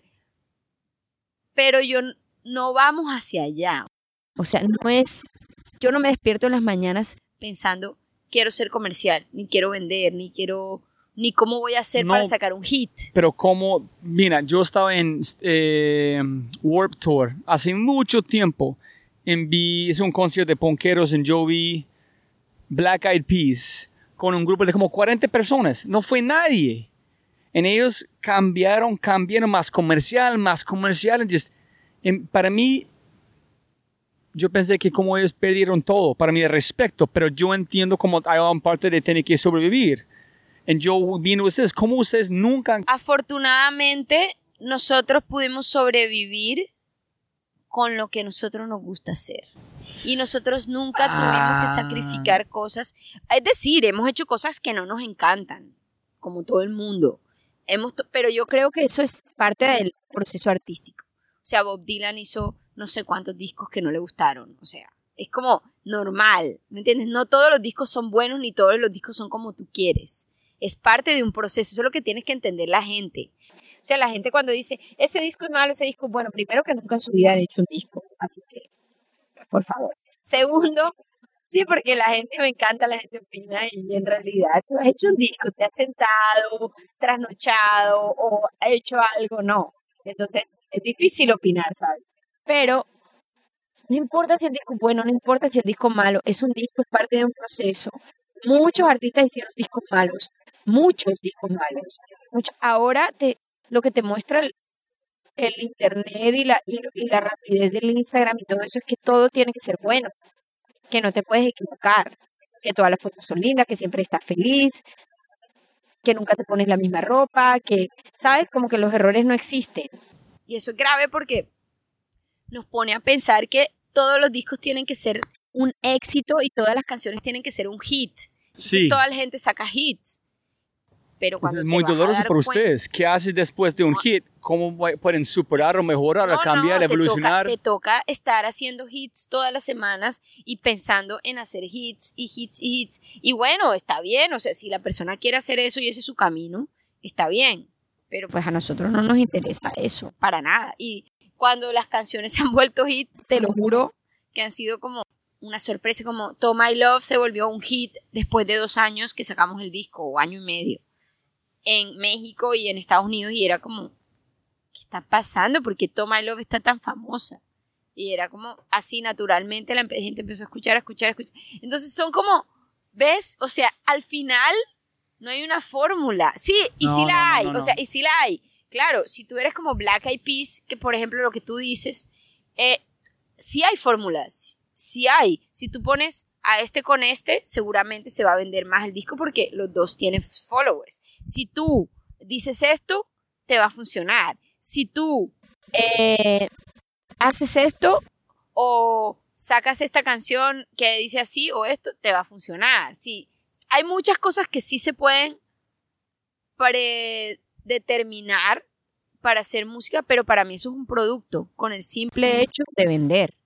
No es arte, no es, no es. Y a mí me, a mí me, yo a veces tengo crisis creativas, porque yo digo, wow, no estoy haciendo lo suficientemente creativa como quiero, ¿me entiendes? Quiero hacer más cosas creativas, porque mi mente está en constante creación, o sea, y, ha- y hay artistas que me inspiran mucho, no sé, hay una artista colombiana que se llama Lido Pimienta, que para mí es una de las artistas ¿Cómo se llama? Lido Pimienta. Para mí es de las artistas más creativas que tiene Colombia, pero nadie la conoce. Pero ella es top y tiene una escena increíble. Ella vive en, en Toronto y es maravillosa y de verdad que es súper creativa y todo su arte es creativa y ella es de Villanueva, Guajira. O ¿En sea, es súper colombiana, sí. Y su música es fantástica. Y ella me inspira mucho también porque trabajo con ella en cosas y, y también es más joven, entonces es como esa, gener- esta generación Sí, jóvenes sí. está más, más creando más, para bien o para mal. Entonces me gusta también como a veces me siento como que no estoy haciendo nada creativo y que estoy estancada y que me quedé en algo y no puedo salir de ahí, pero luego me di cuenta que también es normal que el artista siempre cree que no está creando. Entonces, al final, simplemente intento hacer lo que, lo que la intuición me dice y tratar de hacer más cosas, pero a veces también cansa hacer tanto para mostrar. Mejor mostrarle a uno mismo. Peor o mejor consejo que ha recibido en su vida. Más que como un consejo, siento que la gente me ha criticado mucho y agradezco porque eso me ha hecho la persona que soy. Y me ha llegado a simplemente entender que lo que la gente piense de mí no tiene nada que ver con lo que yo soy y seguir mis propios instintos y mi propia manera de ser sí va a ser trascendental para mi vida. Entonces la gente va a estar ahí viviendo sus vidas y yo voy a estar viviendo la mía. Ok. Como que me acercó a la espiritualidad muchas cosas, muchas, muchas cosas. Eh, empecé un proceso, creo que por medio de la salud, creo que de hecho todos somos seres espirituales. Venimos, venimos como de la espiritualidad, pero que creé una conciencia a través de los años fue por medio de la música, digamos. Primero, yo tenía muchos problemas de alimentación, como todo el mundo, sufría de colon irritable, gastritis, reflujo, todas las cosas que sufre la gente normalmente, que les parece normal. Y yo me empecé a sentir mal y yo dije, pues no quiero vivir así. Y empecé por la alimentación, a alimentarme diferente. Y eso también me llevó como a un proceso espiritual de desintoxicaciones, de los enemas, de yoga, de meditación, o sea, todo es un camino que se va entrelazando entre una cosa y la otra. Y empecé a hacer esto, empecé a hacer yoga, empecé a... Vamos a hablar de el feminismo. Ah, hágale. Yo soy Chicos, ahora- estamos, el, podcast es fuera de mi control. Estamos en The Lily, Lily Show. próximamente estaré al aire. Eh, no, pero en serio, próximamente estaré al aire con mi podcast. Ya lo decidí. ¿Ya tienes nombre en mente o no? Podcast. Listo. The Podcast Podcast. Eh, quiero leer de mi querida amiga Catalina Ruiz Navarro, arroba Catalina por Dios, que es como de mis gurús del feminismo, y es amiga y es costeña, colombiana, y hay una frase que me gusta mucho, que quiero poner aquí, porque sí. Ella dice, si ustedes me buscan en internet, me van a encontrar como Catalina por Dios. El nombre viene de un regaño repetido por años y años desde que era una niña. ¿Qué era eso tan raro, o tan rebelde, o tan disruptivo que yo hacía para que me regañaran? En realidad, nada. Fui criada por tres mujeres autónomas e independientes, cada una de ellas empujó un poquito su techo de cristal. Yo las creía capaces de hacer todo y nunca me imaginé que hubiese algo que yo no pudiera hacer. Me dejaban opinar, hablar, valoraban mis comentarios, pero todo cambiaba cuando yo salía de la casa. Cuando opinaba, si interrumpía, si corría, si me subía a los árboles o ensuciaba la ropa. Me ganaba un Catalina por Dios. Y me demoré mucho tiempo en entender que eso tenía que ver con el género porque el Catalina por Dios aparecía cuando yo hacía cosas que no eran de una señorita o de una niña, dócil o buena. Y es una cuestión de género porque si hubiese sido un niño me habrían dicho, Catalino, qué asertivo, Catalino, qué líder, Catalino, qué atractiva rebeldía. Ese por Dios que solía acompañar mi nombre me dejó claro los límites de lo que podía hacer y decir, y lo que no. A punta de repetición y palmaditas en la mano, cuando no son golpes, aprendemos a ser mujeres. Wow. Interesante. Yo no, es, yo siempre estoy peleando, no tanto, pero en lo pasado con mi esposa y más con mi suegra, que es mi Darth Vader en la vida, pero es la de... Ellos dicen, no, no ser tan brusco este, es, es- no es tan brusco, es, es la, ¿cómo dice? La intención. no sé, no sé cómo explicar, es, es complicado, porque es mi hija, yo, yo juego duro, Sí. y ellos saltan en mi cabeza en todo, en es, Sí, algo que yo entiendo y es normal es los hombres y las mujeres somos diferentes en cuanto a a delicadeza y brusquedad. O sea, yo lo veo con mi hijo. Los juegos que su papá hace con él jamás los voy a hacer yo. O sea, él lo tira a la piscina de una manera que yo nunca lo tiraría, él lo agarra de una manera que yo nunca lo haría. Y lo he visto en todos los papás los papás de los hijos, de mis amigos y sus esposas, y, y- ellas lo mismo. Ellas gritan cuando ven al, al papá haciendo un juego que ellas nunca harían, porque son las cosas que hacen las mamás y las cosas que hacen los papás. ¿Me entiendes? Son diferentes. Es esa como brusquedad que tú hablas que es, que es más como está más arraigada en el hombre y está más como que al, al, a la vista y son los juegos de los papás y los juegos del- de las mamás. Pero sí, es, es eso, es como... Definitivamente sí es diferente y sí, y sí, y sí hay como diferencias sociales y, y se nota y lo sabemos. pero como tú acabaste de, de contarnos, es en las- el poder de las palabras, ¿no? Sí, exacto. Es el poder de, de- de la palabra y el, y, el, y el juzgar por el género. De ser, de ser una niña. Yo, por ejemplo, fui una niña niño también mucho. Yo me montaba en los árboles, jugaba fútbol, usaba jeans, a mí, a mí no me gustaban los vestidos. Fui cambiando a través del tiempo y ahora pues vi un proceso diferente y me y también acepté más ese lado femenino mío, ¿me entiendes? Pero cuando era niña era como que quería ser niño, porque era más interesante ser niño, era más divertido.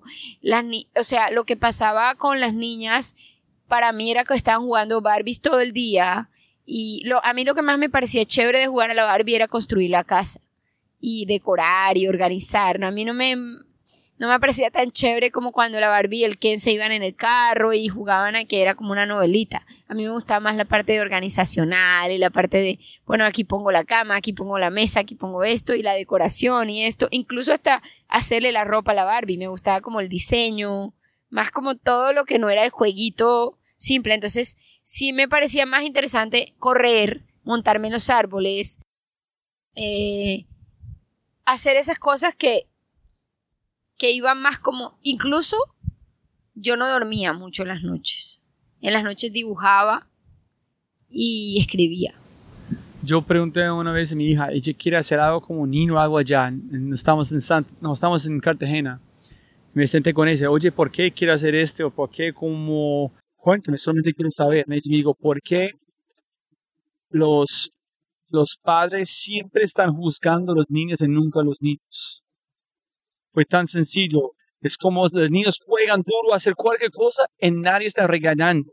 Pero Exacto. cualquier niño es un regaño, tú eres mal. Nadie Pero cuando es una cosa que se supone que es de niños, porque si también en la niña, si el niño está como, no sé, como astro, que dice que es una sirena, entonces el papá dice, no, eres un transformer, pero ¿por qué? O sea, ¿quién ha dicho nada? O sea, de hecho, las sirenas, los sirenas ni siquiera tienen sexo porque tienen una cola. Entonces, es como más trascendental aún. Entonces, como que cuando el niño hace cosas de niña, lo juzgan. Y cuando, o sea, entre comillas, sí, que son sí, cosas de niña. Y cuando la niña hace cosas de niños, lo juzga.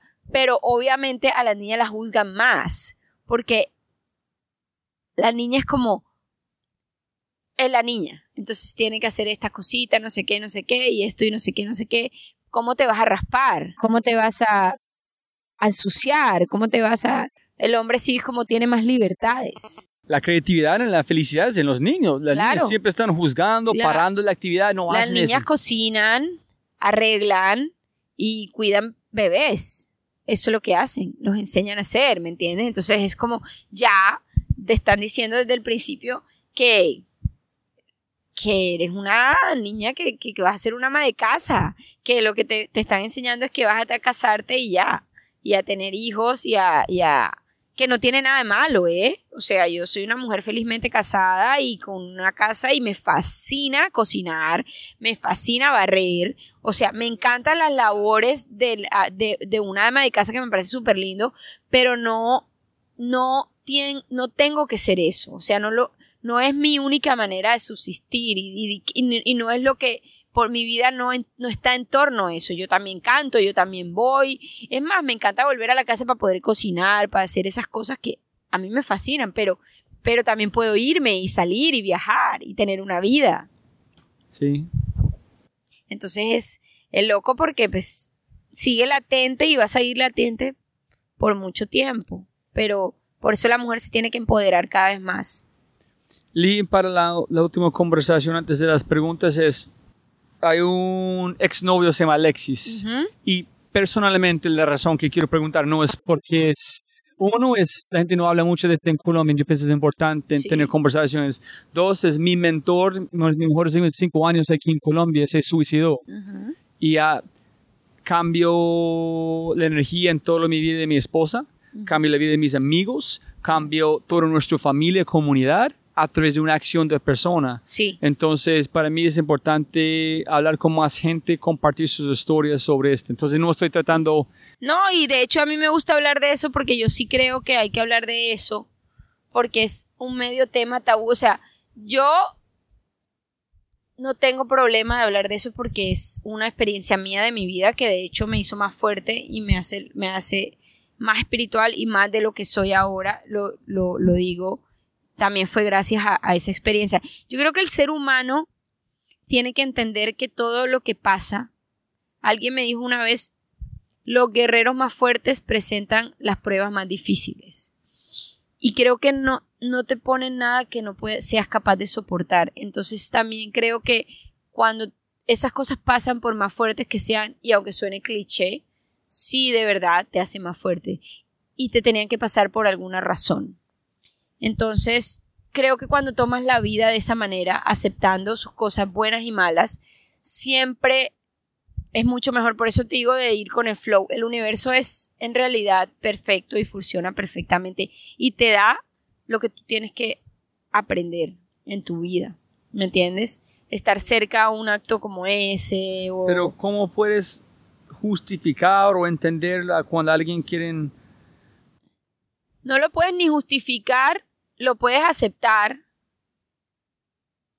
entender, yo creo que ni la misma persona que lo hace en realidad lo entiende. Eh, de todo lo que he leído y investigado y, me ha acercado de manera espiritual a, todo lo que es el suicidio y eso, es que normalmente la gente que se suicida está deprimida. ¿sabes? Sí, Como que yo he vivido, en es negro, no, no lo ves otras opciones. Sí, exacto. Cuando tú estás deprimido, tú estás en un estado mental que no es un estado mental normal. Entonces, eh, a eso, si a eso le agregas un, un ¿cómo se dice? Un, un ahora no me, no me viene la, la, la palabra, pero como un detonante.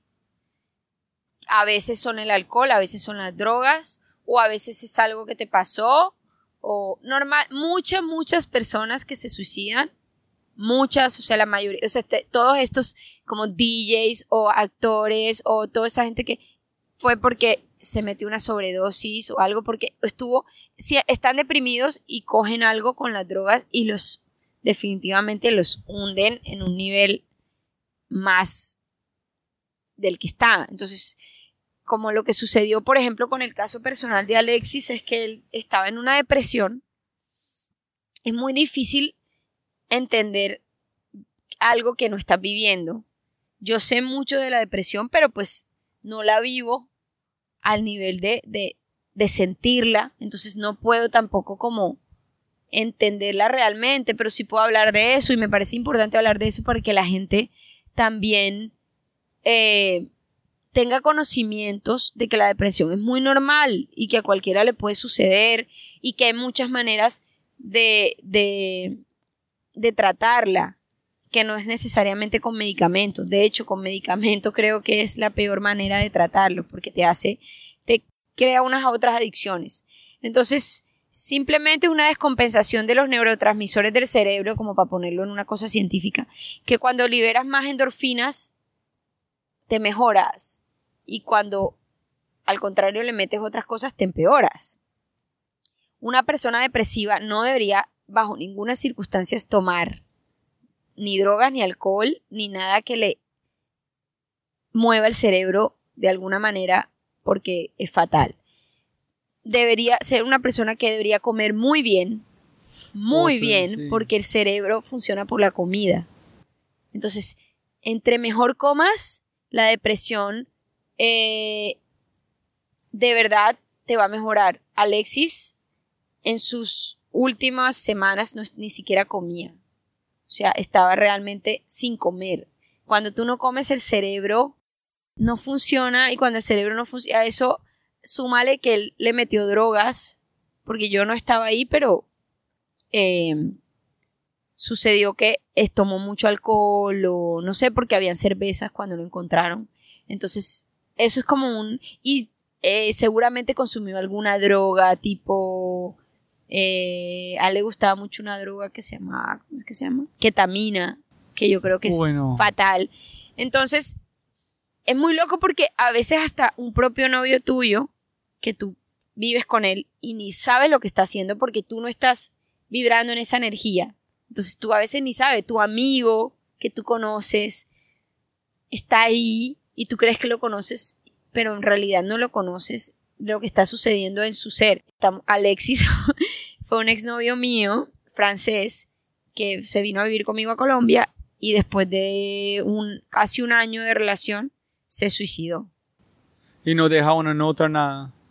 Afortunadamente no, porque qué, qué feo eso de las no, notas. No, no, más, no, está más como es echar culpable, es decir, sí, por me, eso. me, me sentí terrible. no, y no por lo del culpable, me parece fuerte que alguien, además de suicidarse, te deje una nota diciéndote que fue muy fuerte. No, yo, pero de verdad es la cosa que molesta en tanta gente con mi mentor, Diego, fue que nadie puede entender. La única cosa que yo entiendo es que no han dormido mucho tiempo. Cuando no duermes hay muchos problemas.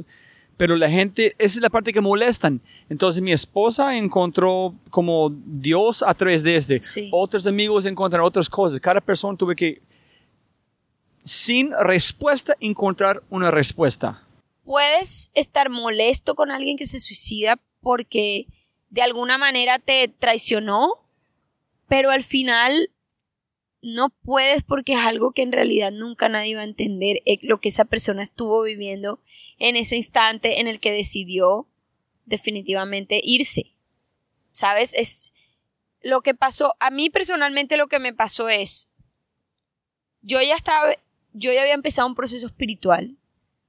Incluso con Alexis teníamos problemas porque yo estaba haciendo yoga todo el tiempo, estaba haciendo detox, estaba haciendo enemas, estaba alimentándome bien y él estaba fumando, estaba tomando, yo estaba de gira todo el tiempo, entonces cuando volvía me daba cuenta que estaba como en fiesta y bueno, él empezó con una negatividad de todo, o sea, era un, un, hombre increíble, era un tremendo chef, de las personas más genios que he conocido en mi vida, lo mejor cocinero que he conocido en mi vida, eh, genio, increíble, hacía cosas muy buenas y era un, un ser divino además, un ser muy, muy hermoso. Pero tenía toda esta otra, esta parte que era muy, pues, de su depresión, ¿no? Que era muy negativa. Y pues, tenía adicciones. Entonces, fue loco porque yo no, yo no tenía adicciones y él sí, entonces era como él en el lado oscuro y yo en el lado otro. Entonces, y fue fuerte porque, por ejemplo, Amanecer fue un disco que yo escribí desde ese proceso hasta que me casé. Entonces, tú en todo el disco puedes ver desde algo está cambiando en mí, que fue en esos momentos de Alexis, antes que se muriera Alexis, hasta somos dos que es cuando ya conocí a mi esposo. Entonces, es, es como eso. Entonces, es como Por eso digo, todo en la vida es como lo tomes. La actitud en cómo lo tomes. Tú puedes, te puede pasar una cosa mala y echarte a llorar y decir es que me pasó esto, mi novio se suicidó, entonces yo voy a deprimirme y voy a llorar y voy a ser una víctima. ¿Cierto? O darle la vuelta. O sea, si esa persona se murió, por lo menos que trascienda a nivel personal. No para sentirse deprimidos.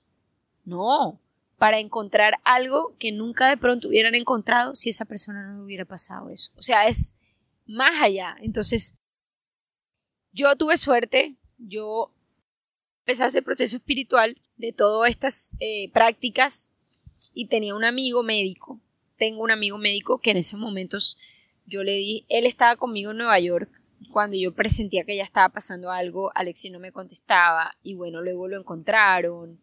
Fue todo muy fuerte, a mí me tocó irme, hacer todo. Yo estuve en Nueva York mientras pasó como la primera semana y después llegué porque hasta que sus papás no vinieran yo no podía terminar el proceso. Entonces, cuando ya llegué, hice todo, lo enterramos, toda la película, me tocó a mí vivir como todo eso súper fuerte a mí, o sea, con su papá, ni siquiera su familia, a mí. Entonces fue como muy de frente toda la situación. Entonces yo dije, ¿por qué me pasó esto? ¿Sabes? Como que, y yo sobre todo ya iniciando este camino en que ya yo estaba como muy conectada y ya yo ya, yo ya estaba no vibrando con esas energías. Luego pasa y obviamente la primera reacción fue sentirme culpable, porque pues Imagínate, tu novio se suicida en tu casa y todo, en su casa donde viven y todo, y pues tú te sientes muy culpable, ¿no? Esa es la primera reacción. Como que no, como que ya eso lo traía él, que era una cosa que él cargaba. Y no se ayudó tampoco, lo dejó pasar. Unos, como dices tú, por no dormir, otros por tomar, otros por...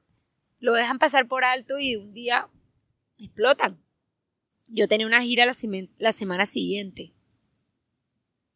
y tenía unas fechas. Entonces mientras estuve en todo el proceso de entierro y duelo y todo eso, que fue como esa semana, yo cancelé esos toques, pero no cancelé la gira. Porque yo dije, bueno, o me puedo tirar a llorar y deprimirme, o me voy a ocupar mi mente y mi energía en algo que me sane a mí y que pueda sanar a los demás. Y te lo juro que fue de, las giras más bonitas que he tenido. Me fui con mi médico, obviamente. Estuve meditando todos los días, estuve haciendo yoga, estuve eh, tomando ciertas cosas, pues más que todo medicamentos homeopáticos. Eh, estuve durmiendo todas mis horas, haciendo ejercicio, todo. O sea, hice todo como tenía que hacerlo. Eran muchas cosas, pero las hice. Y, y para mí fue la gira más divina porque agradecí todo, agradecí desde las, las velas, las personas que me ayudaban, las flores, todo. Y empecé a hacer como unos rituales con las flores que empezaron a ser trascendentales para la gente y siento que fue un antes y un después. Porque esa experiencia que parece tan negativa se volvió un algo que dio significado más a mi música y a mi, y a mi performance y a tirar esas flores y a me volví más dentro de mí y, y cuando también a uno se le muere a alguien tan importante uno se da cuenta que lo demás es maricadas, lo demás es bobadas. O sea, cuando a mí ya me, me critican porque, ay, es que tú hiciste esto, o cantaste mal o cantaste bien. ¿Crees que a mí me importa? Ya yo pasé por cosas que son realmente trascendentales. O sea, a mí, si tú me dices que esto, que lo otro, me, da risa, porque yo de verdad, eso a mí no me, no me afecta. Me, me afecta cosas más, más directas al alma, no cosas que la gente dice, porque pues entonces fue muy bonito y a partir de eso, incluso yo quise escribir un libro después de eso, que lo tengo pendiente. porque siento que mucha gente está perdida en ese tema y creo que sí hay muchos pasos para que la gente se sane a través de, de una muerte y de tra- a través de un suicidio, a través de esas cosas. Y sobre todo, yo, yo, yo, yo, yo recurría a muchas cosas espirituales. Recurría a, a, a bu- a budista, recurría a católico, o sea, recé, recé rosarios, que fueron muy sanadores.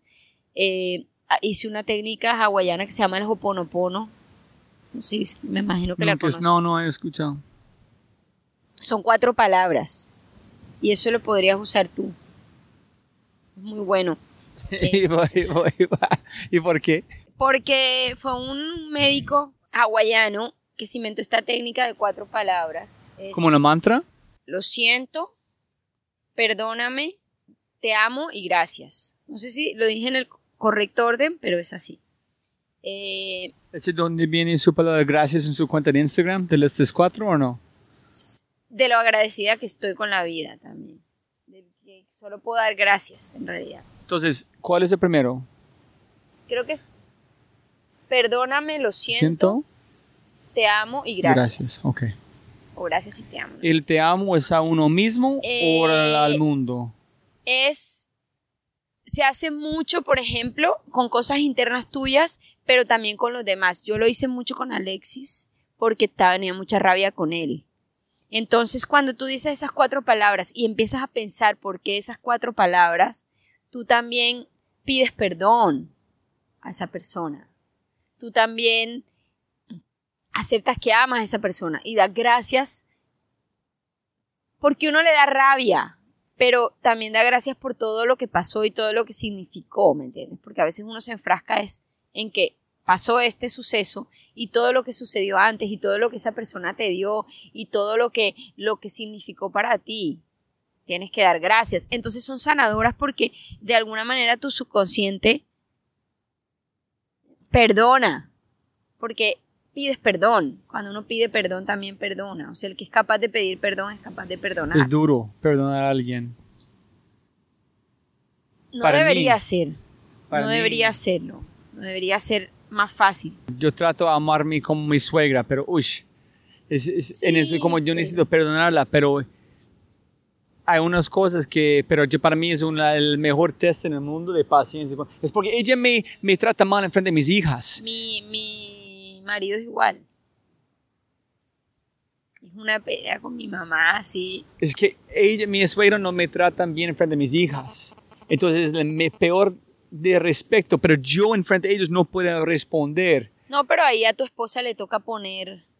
Le toca poner el. Hacemos, pero ella no está ya Sí, todo el tiempo. es- Yo no, es- y, y te toca aguantártela, porque si la vida te la puso ahí, es por algo. sí, es, pero, No eh, puede ser perfecto. no, no. Y ahí hay algo bonito tiene que haber en ella. Y tú tienes No, ella que- está muy lindo con ellas Por en eso, muchas cosas, pero conmigo es Bueno, pero mi kryptonite. no todo puede ser perfecto. Y, No. y seguramente ella, tú estás viendo algo en ella que tú tienes también, no sé, en alguna cosa y no te gusta, porque eso nos pasa mucho. Pero nada, hay que ser paciente, hay, que ser, hay cosas que no nos gustan, pero la paciencia en realidad es un don muy importante. Aceptar. Yo creo que se la va a hacer matrimonio, paciencia. Ay, no, sí, sin duda. No. Y entender culturas diferentes, las cosas invisibles. Exacto, marica, porque yo también, o sea, para mí es como, Mi esposa, como así, es, nosotros dos estamos en otra cultura viviendo. vamos a hacer un podcast de matrimonios. Oh, sí, debe ser todo como matrimonios, y mujer, matrimonios de otras mujer. culturas. Sí, no, debe ser. Cuatro mensajes para dejar. Uno es dejar un mensaje para Lee. Dejar uno para ti, que en cuatro años escuchen este podcast. Como un, escu- es como viendo su diario otra vez. Dejas un mensaje para uno mismo. Escu deja un mensaje para Brian y un mensaje para Astro. Cuando están más, más grande, pueden escucharlo. Y el último para la audiencia, para sus fans y para las mujeres escuchando. Listo. Para mí sería está conectada siempre. No te desconectes, siempre conectada. Para mi esposo, ¿Conectas con qué? contigo mismo. Ok. O sea, es conectada conmigo. Eso es lo que siempre tengo que hacer. Lo más importante. Ahí de ahí se deriva la creatividad y todas las cosas del ser humano, de la conexión interna. Eh, para mi esposo.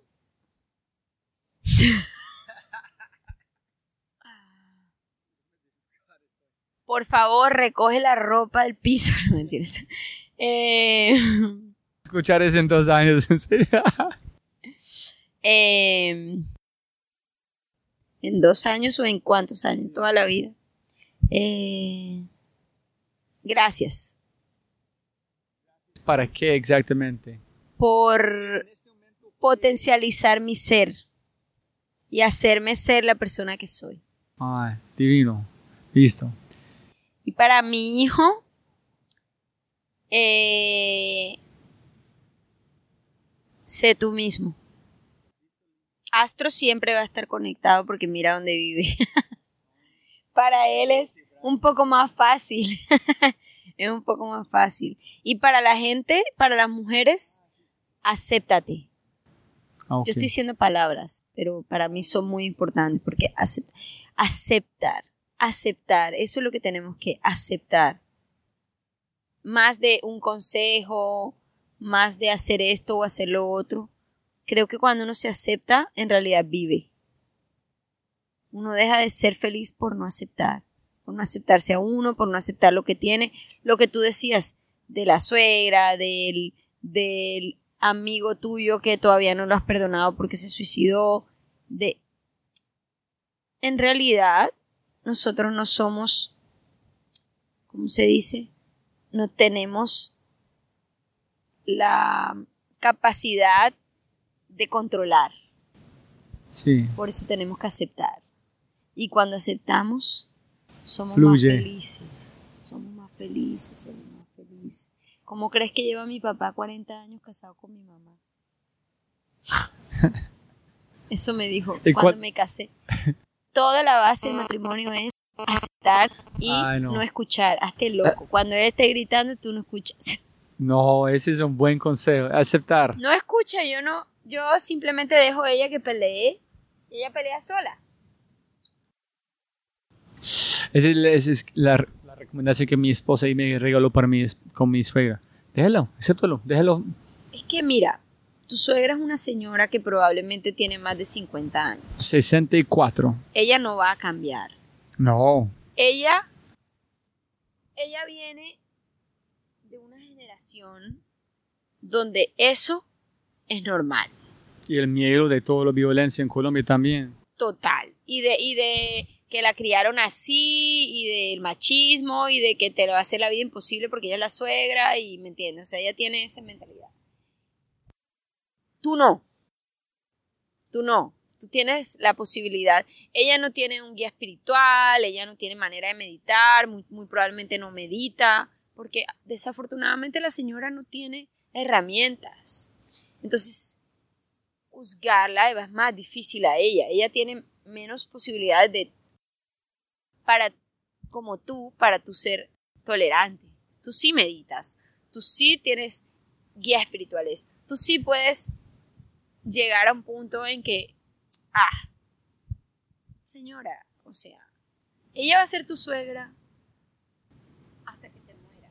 Entonces te, perdono, lo siento, te amo y gracias. Gracias por cuidar a mis hijas, te amo porque es mi familia. ¿Puedes repetirlo aquí para la gente escuchando y terminamos? ¿En inglés o en español? Ambos. Los dos. Lo siento, perdóname, te amo y gracias. En inglés. I'm sorry, please forgive me, I love you and thank you. Listo, Liz. Siempre puede ganar más plata, pero no más tiempo. Muchísimas gracias por su tiempo. Totalmente.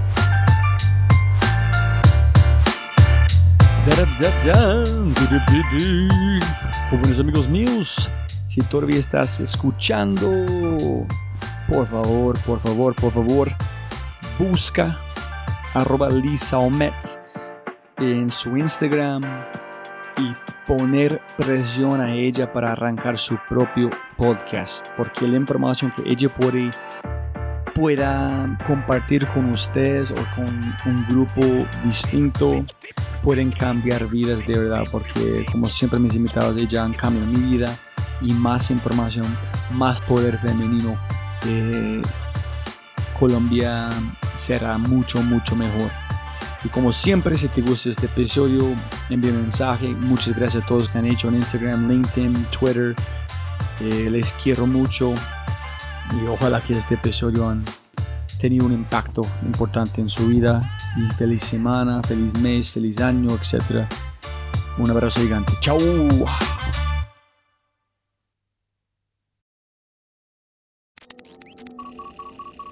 Como siempre, siempre puedes ganar más plata, pero no más tiempo. Muchas gracias por escuchar.